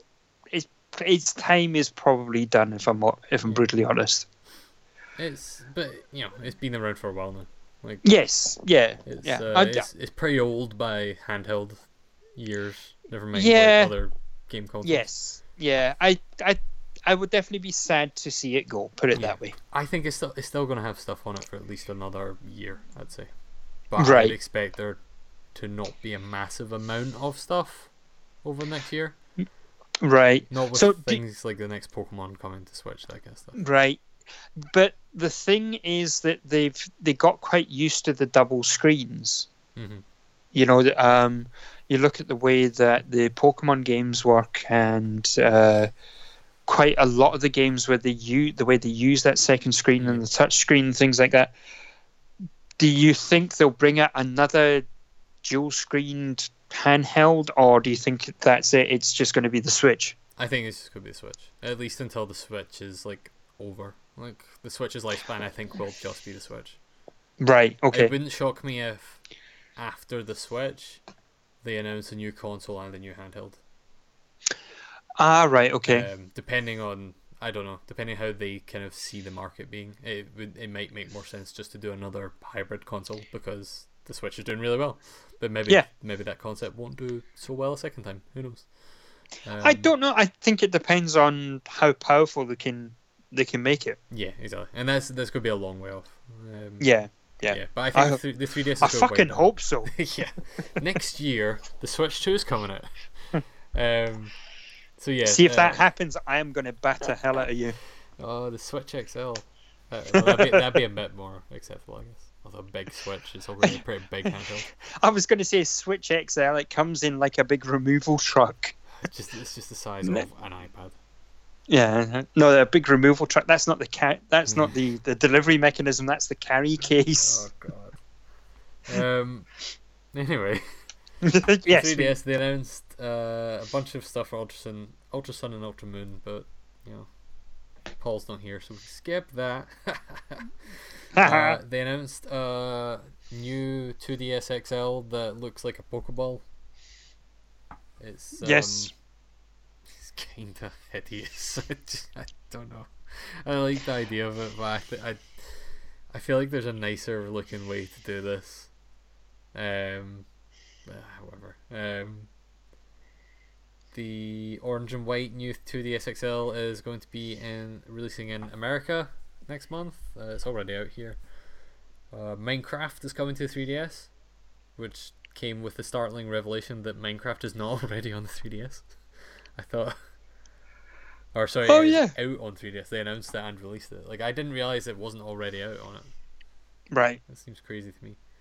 Um, there's uh, another Kirby kind of mini game thing getting spun out into this one little downloadable game, uh, Kirby Battle Royale, which is kind of just a little uh, kind of beat 'em up, you know, party game kind of thing. Yep. Which looks alright. Uh, Mario Party: The Top 100, the the game that no one ever asked for.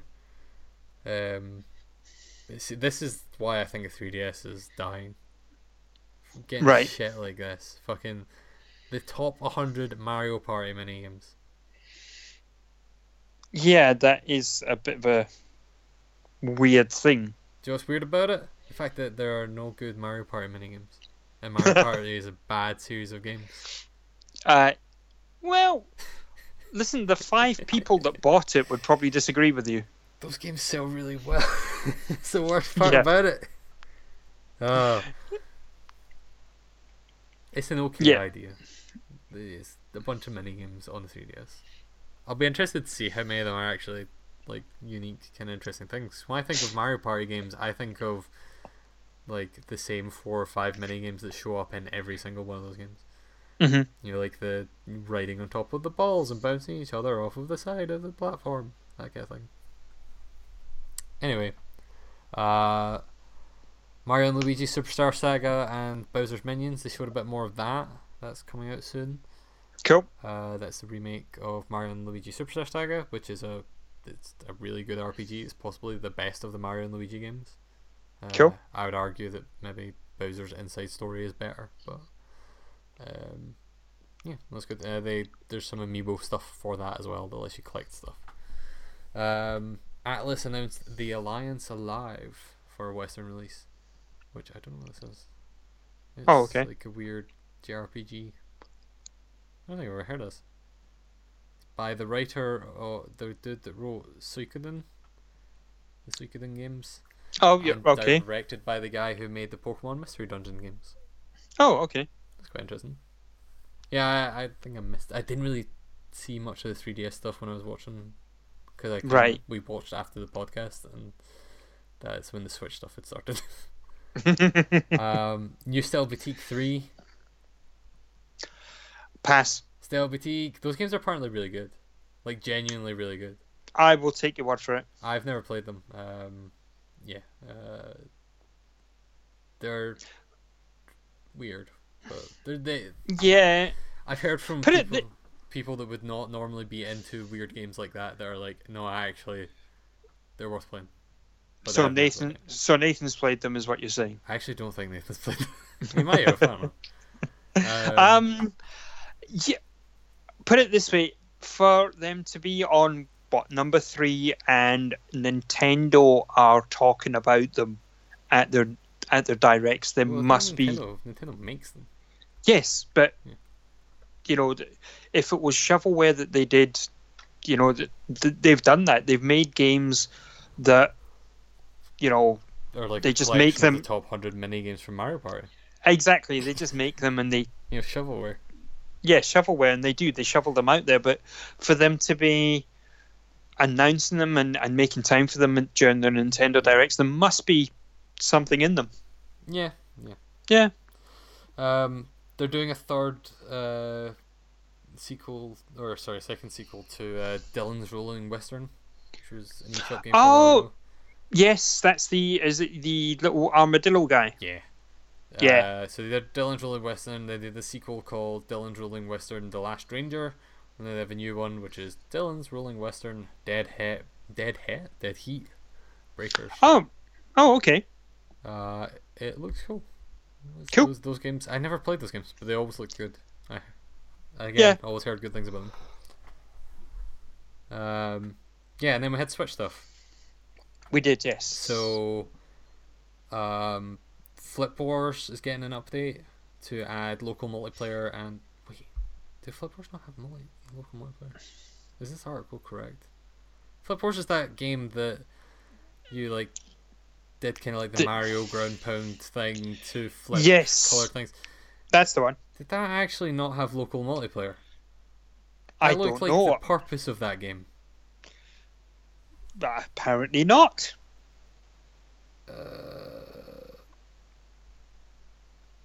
I am looking for it right now, but I think this article might be wrong. I think it's adding online multiplayer. Ah, right, okay. Oh, it's adding local wireless play. Uh, So you can play against other. So it had local multiplayer on the same system. now you can connect yes. devices. Okay, Right. Jesus. I was like, why would that game exist if it didn't have local multiplayer? Bizarre. Yeah. Um, Arena of Valor is coming to Switch, which is a free to play uh, MOBA by Tencent, the Chinese company that owns every company that you didn't know. Right. Um, they Arena Valor is apparently massive on phones. I think it's super super popular. So this is actually kind of a weirdly big get for the Switch, but also it was the first time I'd ever heard of it. Right. Um, I think it's more popular in you know like China, and this is kind of Nintendo's play to get into China a bit. Um. Uh, Phantasy Star Online Two is coming to the Switch. But is that only? I thought that was only for the Japanese. Yeah, they're never going to translate that game. No. It's been like four years, Mike. Uh, when they first showed that game, I announced it. I was like, "That looks pretty neat." I'm not a big Phantasy Star guy, but I'll happily play that. It looks fun. And then Mhm. people start playing. They're like, "This game's great. Can't wait till it gets translated." And then like a year passed, and it's like, "Any day now, any day now, guys." And then a year passed, and Sega's like, "We announced we were going to translate it, but but you know, keep keep waiting." yeah, and to show that this is not even coming out here, this was not Phantasy Star Online Two was not in the North American or European version of this uh, Nintendo Direct. It was only in the Japanese one. yes. Like they they they don't even pretend. They're not even like, look at this cool game you guys aren't getting. It's like, no, you guys are not fucking getting this. Um, uh, Splatoon 2 is getting new stages and a new weapon, which is an umbrella that makes like big shields that you can hide behind. Uh, and they showed like people making like a kind of like Roman army like turtle formation thing out of their umbrellas, which I doubt anyone will ever get a group together in Splatoon 2 coordinated enough to do that, but it's kind of cool looking. Um, uh, the two new stage, uh, the stages are one of them's from Splatoon One, uh, and then the other one's a new one, which is good. Looks cool. Cool. Kelp Dome's the one come back from the first one, which I liked quite a lot. I played a hell of a lot of that last night. Actually, It's good. it was it was the map of choice. ah, nice. Yeah. Um, duh, duh, duh, there was some more stuff about Octopath Traveler. The big deal obviously being that the demo was out, which we talked about earlier. Uh, they showed quite a lengthy trailer for it as well, which was mostly stuff that was in the demo, which is strange, but it looks really cool. Cool. Um, Snipper Clips is getting DLC and also a new release that is on cartridge with, uh, well, I guess on cartridge in general because Snipper Clips never came to cartridge. Um, Right. so they're releasing Snipper Clips Plus, which is Snipper Clips but with more stuff in it, more levels, more things. Which, yeah, that game's good. There's a demo for Cool. as well. Um, Yes. I recommend trying that one out. That's a really good kind of cooperative puzzle solving game. Uh huh. I've been meaning to pick it up actually. Uh, Fire Emblem Warriors. They announced more Oh. characters. Yeah. Showed a trailer. They announced uh, Lyn from Fire Emblem. Is this Fire Emblem for GTA? Uh, GBA? Why the Uh, Yes. Yeah. Yeah. Um, yeah, and that they're gonna that game's gonna be good. I think if you like Warriors games and you like Fire Emblem. Mhm. Uh, Yeah. yeah. Uh, they showed off Lola Pop, the latest Arms fighter, and also uh, brought that out, brought her out the update at the same time. Yes. I I've downloaded it and I have uh, used her, and uh, yeah, she's quite fun. Um, played through the, the single player mode with it. Very good. Cool. Um. It's yes, yeah. Um, just more more arms really, um, which is Yeah. quite cool. Uh, I played when I played it. I was in. Uh, I was visiting the the folks, so took my Switch with me, and I played using the Joy Cons in my hand. Uh, Mm. You know, doing the thrust and the stuff. the fist. Yeah, the motion stuff. Really cool. I really enjoyed it. I so I enjoy playing that game either way as well. It's you can so when you can do the motion stuff, you don't need to you know swing your arms and anything like that. You can just uh, flick your wrists, Mhm. and it works. Re- it works really well. That's cool. So yeah, I still enjoying arms as well. So I enjoy having arms, so I can relate. Yeah, arms are useful. Yeah. I'd get a lot less done if I didn't have arms. Yes. Um, but I'd also get a lot less done if I did own Arms on the Switch. So True, yeah. well. Um, they showed another trailer for Skyrim, which was basically the same trailer they've shown for Skyrim a billion times already. And be like, hey, look, you can get Link armor, and it's Skyrim. What more can we show you? It's fucking Skyrim. It's been out for 30 years. Um, Mhm. But the big new details is coming out uh, November 17th, which we didn't know before. Yeah. That's again. I, I don't know. I might end up buying that, even though I'm not a Bethesda fan, and I always complain about those games. Just because the novelty of owning Skyrim on a portable system sounds kind of cool. I don't know. There's there's enough other games coming out. I'll probably skip it, but who knows. Uh, what else we got? They announced uh, probably one of the more arc, uh, the more interesting things. Nintendo's partnering with uh, Hamster Interactive, or it's just Hamster. I thought it was Hamster Interactive for some reason. They're partnering with Hamster. Uh, have you ever played any of the Arcade Archive games? I no, I haven't. Quite good. Hamster do a good job of like emulating those old arcade games, and they usually add multiplayer, like online multiplayer stuff to them. They didn't announce that for this. They have said there's going to be local multiplayer with Joy-Con controls. Right. So it's ports of Nintendo's arcade games. So the first one that's coming, which is out actually next week, is uh, Mario Bros. Mario Brothers. Ah, cool. So you can. It's probably one of my least favorite Nintendo games. You can jump underneath turtles to knock them over. And then you Hooray! can. Hooray! That game's not aged well. Um, I'm more interested in one of the, some of the ones they're doing later. So they announced a bunch of them. Uh, they're doing Cool. versus Super Mario Brothers, which is this first one. They're doing versus Balloon Fight, Oh, okay, yeah.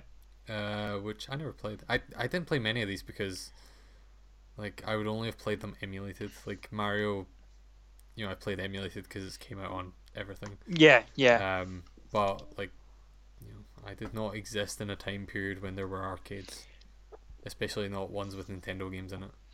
Yeah. Um, yeah. So, versus Balloon Fight, uh, versus Ice Climber, versus Pinball, versus Clu Clu Land. I don't know what Clu Clu Land is. Uh, no, you've lost me there. Uh, and then the one that I'm actually interested in because it's the one I played before is the arcade version of Punch Out. Oh, okay. which is very different from the, the NES one. It's that's a complete like a really different version of Punch Out. It's really good. Or at least I remember it being really good when I played it emulated a while ago. I don't know if it's actually any good. Um, but I'll probably pick that one up at least. It's Yeah. interesting that they're doing this rather than like adding arcade stuff to their virtual console if that ever comes. yes. Yeah, yeah. not out on Switch. Yeah. Yeah, it does make you think: Are we ever going to see a virtual console on the Switch? Or is it just going to be here's these digital arcade games that Hamster's making? Here's these Neo Geo games, which I think Hamster also puts those out. Right. I could be wrong. That sounds. I, Hamster are really good at doing those things. Um, yeah, I don't know. It's. Yeah. I want a virtual Yeah. console. I don't know. Yeah. I want to play Pokemon Snap on my Switch. Oh, how about if Nintendo gave us the same kind of service that we're now getting with Xbox and PlayStation? You know, where you the subscription service to play old games. That is kind of what they're pitching for their online service that's starting next year. Right. But they've only announced NES games for it so far, and that makes me worried that like for the first like few months or year, it's just gonna be NES games. And the thing that I've realized over the past few years of virtual console stuff is I do not give a shit about NES games. Like so Yeah. few of those have aged well. there's there's four or five of them that you you know you don't mind, Yeah. but What if ones have aged well? Mario Brothers and the Mega Man games. Yeah, but he, here's the thing though: if you have owned any of the con of Nintendo's consoles from the last 15 years, you will have at least three or four versions of those NES games. Yeah, true. because I remember that uh, for the, the GBA, one of the big things was, oh, we're bringing back the the eight bit classics. They're coming back, Yeah. and they brought them out at I think it was a fiver cheaper than you know your standard game. So for five pounds less, you got you know Mario, an emulated version of Mario Brothers rather than the latest Pokemon game. Yeah. And then you know virtual consoles came out for the Wii, and you got that. Uh, 3DS came out, and they fucked us over. How did they placate us? Oh, here's a copy of Mario Brothers. Here's a copy of Metroid Fusion that no one else Yeah. will ever get. Yes. Still angry about that one. you can come and you can use my my 3DS to play it anytime you wish, Kieran. I fucking love Metroid Fusion. It's one of the best Metroid games. Uh-huh. Um, did you consider picking up the new Metroid game that came out in the 3DS? I did. Uh, I've not done it yet, but I'm considering it because it's supposed to be really good. I love Metroid games. I You do, yeah. Don't really know what my 3DS is just now. I think my girlfriend was playing. Uh, Pokemon. she was either playing Pokemon or Picross on it. That's kind of what Oh. she was. Also Ah, Animal right. Crossing. Uh, but she kind of dropped Animal Crossing when she got into Stardew Valley. Uh, Uh, but she was I think she might have been playing Picross because I mentioned to her that Picross was coming to Switch and she's like, Oh, Picross is great, you're right. Um, Uh-huh. yeah. That's a weird one. Um Yeah. So those arcade archives are coming, which would be cool. cool. Uh, they showed a bunch of Xenoblade Chronicles 2, like a massive trailer for it. Uh, it's coming out first of Decem- December, which is surprising to me. Like for this whole year, I've basically been thinking Xenoblade Chronicles 2 is going to get delayed. That's not coming out this year, Yeah. but it looks like it's actually going to come out. Are you going to pick it up? Uh, what's your I thoughts? might, I might pick it up. It looks quite nice. I didn't play the first one.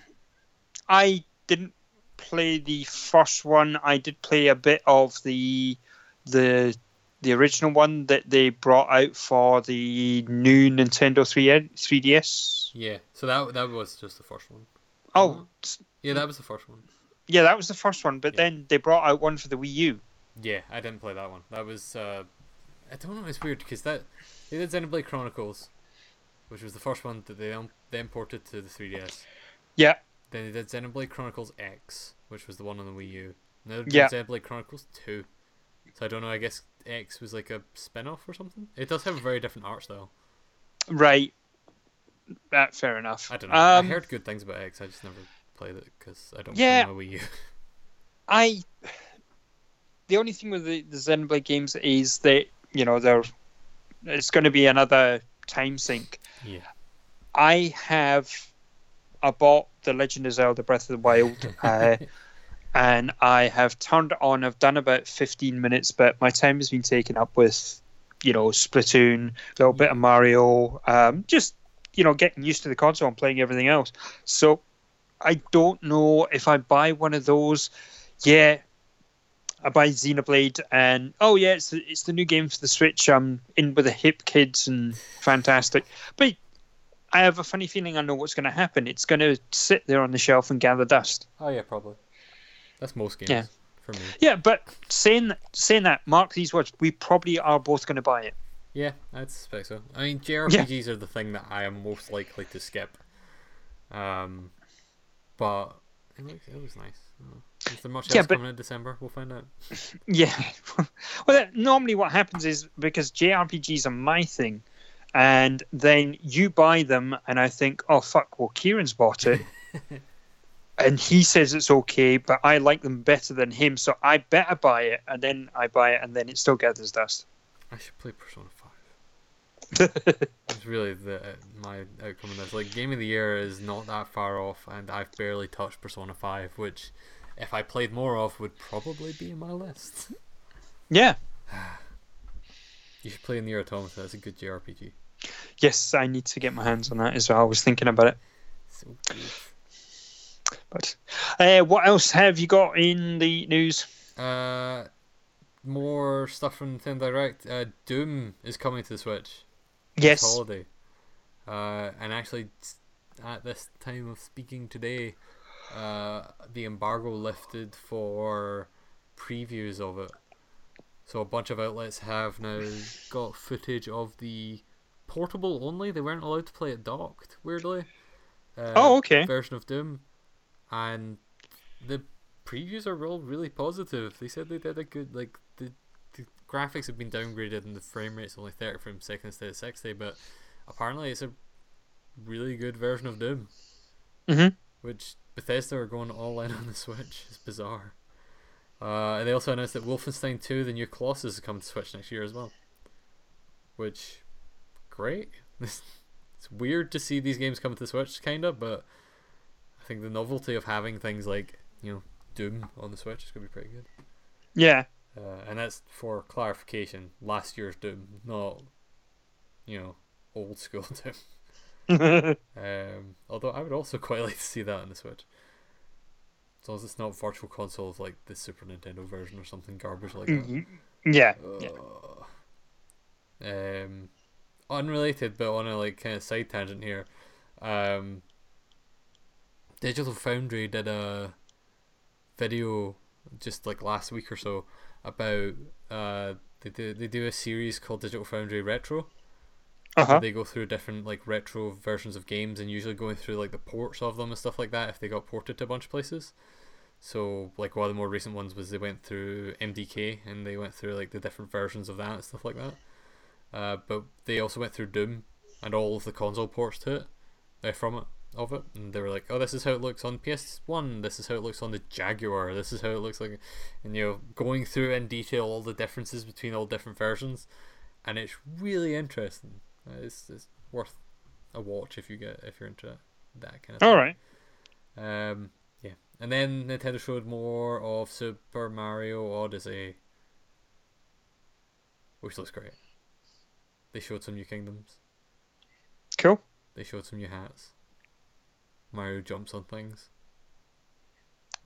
Fantastic. Yes, it looked. It did look really, really good. It looks really good. Uh, and then again, there's more previews out for that as well because the embargo lifted for that as well. Um, so there's a lot of video footage of that stuff. That game looks real good. Mm-hmm. Uh, okay, now in non Nintendo Direct related news, Yes. Life is Strange developers uh, Vampyr, which was an RPG where you play as a vampire, which looks quite cool, uh, has been delayed until 2018. Which is a bummer because I was looking forward to that one. Um, what else have we got? Uh, Picross is coming to the Switch next week. I thought you said no more Switch stuff. I said no more Nintendo Direct stuff. Ah. Picross S will be available to download from the Switch store next week. Cool. Uh, it's 2D Picross, so it's not not Picross 3D, but I don't know. I I'll play some goddamn Picross. Uh, and then the only other news I've got is actually more Switch news. It's been a real big Switch week. Um, so hackers got into the firmware of the Switch and found that there was a full emulated version of NES Golf on Switch Okay. with uh, no way to access it and with motion controls added into it. Oh. So you could play NES, of- NES Golf with motion controls. Right. And then they dug around some more and found that there that there seems to be like a way to access it and that you can it, like it might only get unlocked once a year. Oh, okay. The day that Iwata died. Because that was the first game he made. Oh, okay. and it's apparently like supposedly unless this is like some weird you know massive hoax or something because it seems like the game's definitely in there but the people that found it said that to launch the game both joy-cons must be detached and a hand gesture which looks like the hand gesture that Iwata used to use during the Nintendo Directs must be carried out and successful activation will load up this version of NES Golf Okay. Um, and there's no way to trick the Switch system to do this because uh, all of its time synchronization is done server side. So the only way they've managed to do it is because they have a you know they have hacked firmware so they can get into it. Right. But it's bizarre. It's kind of a nice little tribute to Iwata to have in there. Yeah, but yeah, it is rather strange, isn't it? It is bizarre. It's yeah, it's it's neat. Um, I never played any NES golf. Uh, I think I did. Yes. It looks Uh, looks like a golf game. it's yeah, it's one of the original golf games. Um, yeah, take from that what you will. bizarre. Uh, yeah, that's all the news I've got. Cool, excellent. Uh, we've got a couple of new releases because we're uh, getting towards the end of the year. So, looking at stuff that's coming out um, weekending the 29th of September. Uh, coming out on the 26th of September, we have um, Batman: The Enemy Within, The Pact. So that's the new Telltale's. Is that standalone? Is Oh. that just an add-on? I don't know. Uh, That's but that's uh, coming for a PC, PS4, and Xbox One. Cool. um, I don't follow Telltale stuff anymore. Yeah. Uh, then we've got a sequel to one of the worst name games ever. Um, would that be, Mike? Total War Warhammer 2. Oh, it should, why Total Warhammer? Warhammer. It's Yes. right there. I agree. I have a Yeah. friend that works on that game. And I need to All start right. nagging him. Like I think he's to be fair, I think he's in like the QA department or something like that. He might be in design, I'm not sure. But I, either way, he's not involved in naming it, but I'm gonna start nagging him and be like, Motherfucker, why is this not called Total Warhammer? what are you guys doing? Yeah. Yeah. Um, uh, then uh, coming out on the Friday, there's quite a few games. Uh, so Friday the 29th of September, we've got 8-Bit Armies Collector's Edition. That game's supposed to be quite good. I've still not played it. Apparently it's very Yeah. command and conquerish. Yeah, um, I've heard that. I haven't, like you, I haven't played it or seen it myself. So, uh, we also have Blue Reflection coming to the PS4 from Koei Tecmo. Uh what's that? I don't really know. Anime Ah, anime stuff. anime role playing game. It's got Cool. ladies. Oh, It's um have have they got all their clothes on? unfortunately. so you'll be skipping that one Uh, then. yeah, no, not interested in this one. Um, The art style's, the art style's quite nice. cool.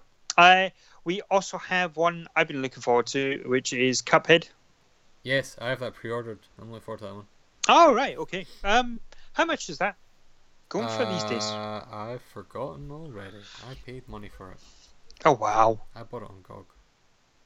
Ah, That's just the thing. That's the thing. Like they and originally were like, oh, it's coming to Xbox One, and it'll be, you know, it'll have the Play Anywhere thing on the Windows Store. yeah. But eventually, they also said, also, if you want to not go through Windows bullshit store, you can get it on GOG. So fourteen ninety nine. all right. Well, it's not too bad. Yeah, I'll probably pick that up. I've heard that game Uh, is very, very, very hard. Yes. Is- Yeah. the buzz around that game. Yeah. Uh, then we also have a Danganronpa V3 Killing Harmony that's coming out for Vita and PS4. Yes. The Danganronpa games have been doing very well.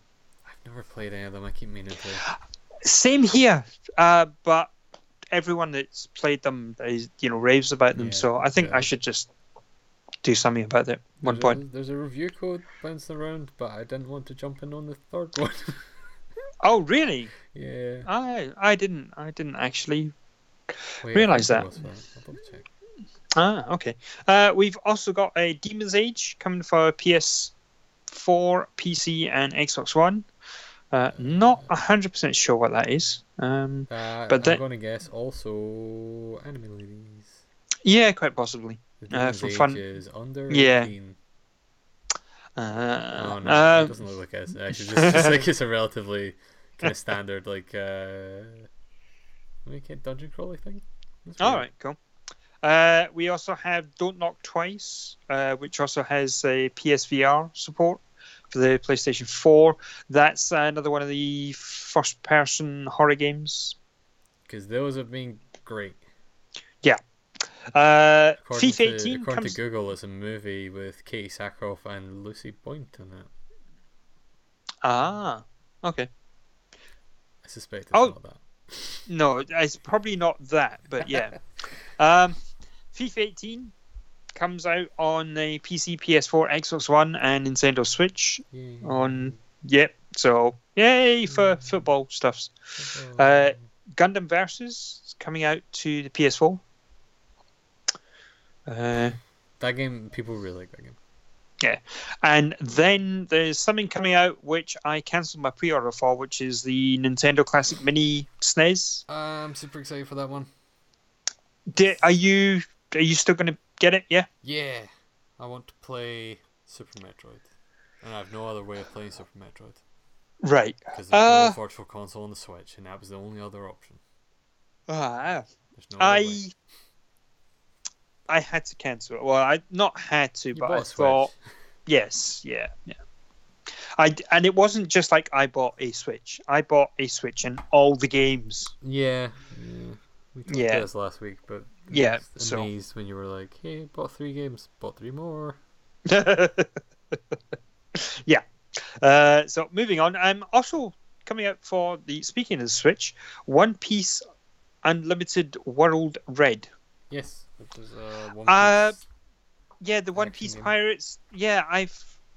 I still don't know exactly what. I know it's anime, but that's as far as I get. Um, I've never really tried it. Yes, yeah. very long running. Apparently, it has somewhat. It's one of the few like very very long running anime that has like kept its quality. All right, okay. Um, I've heard very good things about it. Cool. Um, Outcast is getting a sequel. And it's Outcast Second Contact. I'm pretty sure that's the sequel. what's Outcast? Outcast was uh, was that that was the survival horror game that was co-written by Jessica Chobot, I think. Unless am I No, gravely mistaken? you're gravely mistaken. Outcast Second Contact is a complete remake of cult title which sparked the open world action adventure genre. Oh, okay. What? It's- Oh, Outlast is the one I'm thinking of, isn't it? Oh, which also I don't think that's the one that Jessica Chobot wrote. That was you reviewed that one that she wrote, didn't you? I did, yes. And it wasn't very good. It wasn't very good at all. No. Uh, uh, what's it called? It's- all the things for Outcast are just the remake. What is the original game? It's an action adventure game developed by Appeal Software. Oh, okay.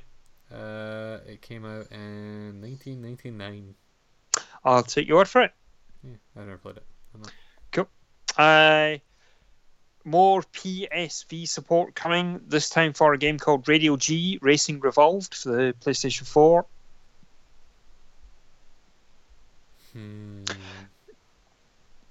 I can see All right. Yeah, I can see you, you're super psyched about that. This is. I've seen this game on PC. It's not very good. It's, Right. it's a kind of wipeout style game, but you're on the outside of a cylinder. Right. Like, So like, so you've got like a full. Which to be fair, there's actually a couple of tracks in. Oh no, I'm thinking of um, uh, Fast Racing Neo that has that. Um, you know that one track in Fast Racing Neo that has the track that goes right round in a kind of cylindrical fashion. Yes. It's the yeah, entire yeah. game of that. Oh, okay. And apparently, I've not actually played it. I've seen stuff. It didn't look very good. Right. Lovely. Cool. Uh, the last thing that I have here is uh, Yokai Watch 2 Psychic Spectres. I never played that first one, but Uh, same. heard good things again. This Yes. one of Yeah. those games is super popular. Yep. That's that's it. And then the next things that we have are for the next week. Um, a couple of things coming out my birthday, uh, and uh, Forza Motorsport being one of them. So. Yeah, so looking forward to that one as well.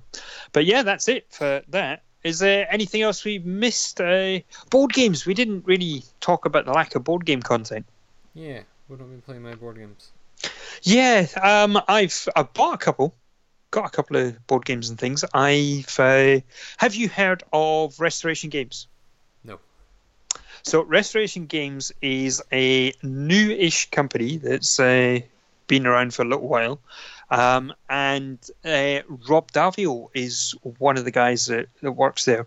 Um, so Rob Daviau is the one of the names behind the Pandemic Legacy. Um, he also developed Seafall and Risk Legacy. Yeah.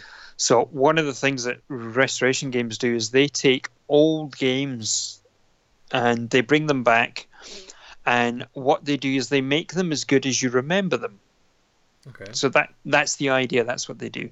So they, they take games that you played as a kid, old board games that are you know possibly they had something cool about them, but they were just essentially roll and move games, and they take them and they restore them and they bring them back and they they add elements that we have in modern board games now.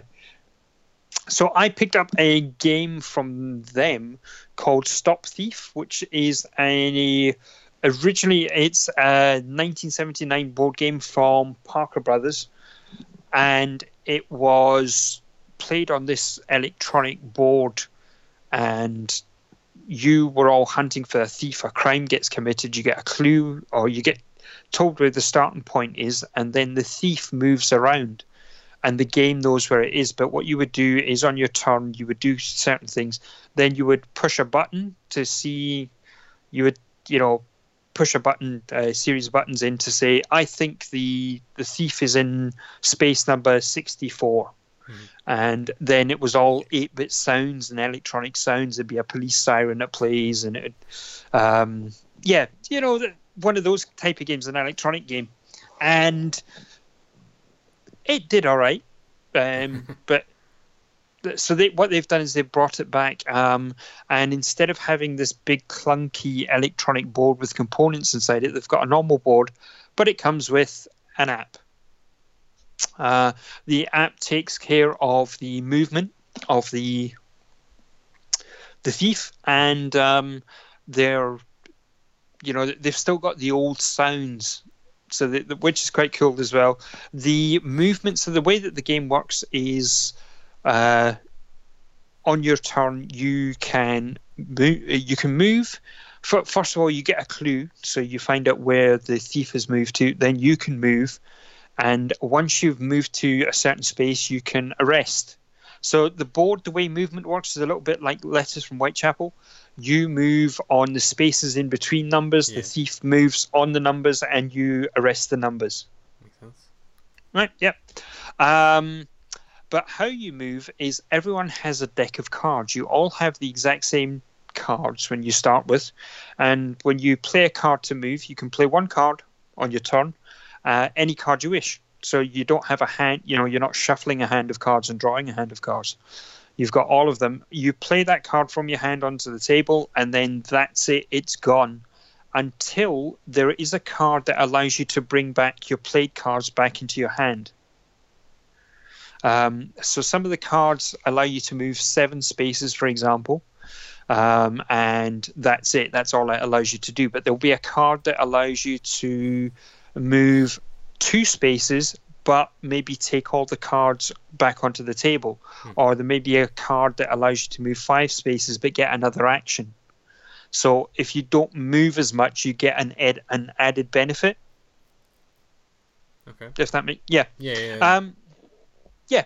So, uh, and that's the game. Um, it's still it still got kind of the old thing where you're playing for money. The person with the most money wins because when you catch a thief, you get a reward, and it basically it's the first to forty five thousand dollars wins the game.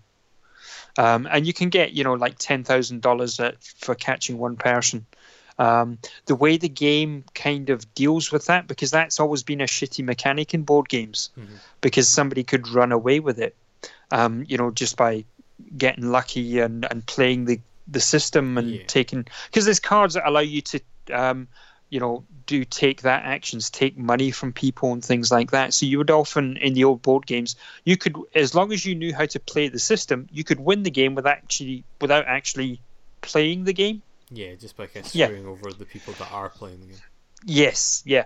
Um, the way the game now, uh, how you win the game is yes, if you have forty-five thousand dollars, then you know that's what you need to win the game. But you can only be declared the winner of a game after you've caught a thief.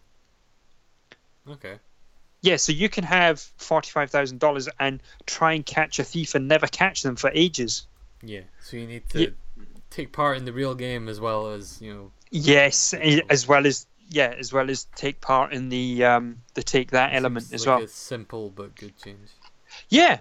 So yeah, that's that's quite cool. Um, we've got a board game day coming up this weekend, so I'm probably going to try and take that with and play some things like that. Although uh, it's been Mysterium has been requested, which I haven't played in ages, so uh, yeah, it might be played in a while. I should yeah, back to the table again. yeah. So that'd be quite good. But uh, I think that's it. Anything else we need to add? No, I was holding my copy of um, Bright Future in my hand the other day, and I was like, I should play this again. Yeah. Um, I was thinking of playing the single player of it because I've not done that yet. Yeah, I remember learning it and playing through it, and I thought it was quite chunky. Yeah, I played through co-op, and I thought it was all right. It was kind of tough to learn because I, Yeah, you know, it was one of the fir- it was when I kind of it was one of the first few board games I got that was you know more complicated than like Munchkin yeah, and you know one of the first few Kickstarters that we backed. yeah, yeah. and I kind of jumped into it without actually, you know, reading the rules as thoroughly as I should have and stuff like that. So it was a bit of a mess. But once you get through it, I, I, I remember it being pretty fun. hmm Yeah, so I need to get back into that as well. Yeah, you play board games general. Yes. So cool. So um, if you've got any comments or questions you want to ask us, you can send us an email to podcast at glitchfreegaming.com. Uh, you can find us on Facebook, uh, search for Glitch Free Gaming. We have the Facebook page, which uh, links you when we get new episodes of the podcast out, also new reviews on the site. Uh, also, go to the site www.glitchfreegaming.com. Uh, Ben's still doing quite a lot of work. Uh, ben is getting lots of codes. I got how I got the review copy of WRC7 was I just got an email saying I've asked for a copy of this game for you. I was like, oh, okay. Yes. Yeah, ben, Ben's Ben- good about that. yeah, he, he doesn't ask anymore. He just like gives you stuff. Yeah, he knows he knows the stuff we like. He's just like, no, this is this is a game for you, and it's like, okay, fine, I'll review that, I guess. so yeah, uh, we have got some content. We've got uh, quite a lot of stuff coming um, as well. I was talking to Ben today as well, so he's busy putting up stuff quite often. Um, a lot of sports games coming, so keep an eye out for that. Uh, and Twitter, you can find us at Glitch Free Game on Twitter if you are still doing that thing. Uh, Um, and YouTube, we have a YouTube oh yes, YouTube, yes. a video on it now. well, a, a new video on it, and also a bunch of board game stuff that we did a while ago. Which I know which- doing more of. Yeah, we do, we do. At some point, I I'll think- buy a real camera. and We'll do some real board game shit. It'll be great. Yeah, I, th- I think we should just do like a, a big Kickstarter or a Patreon and something so that we can just quit our jobs and do.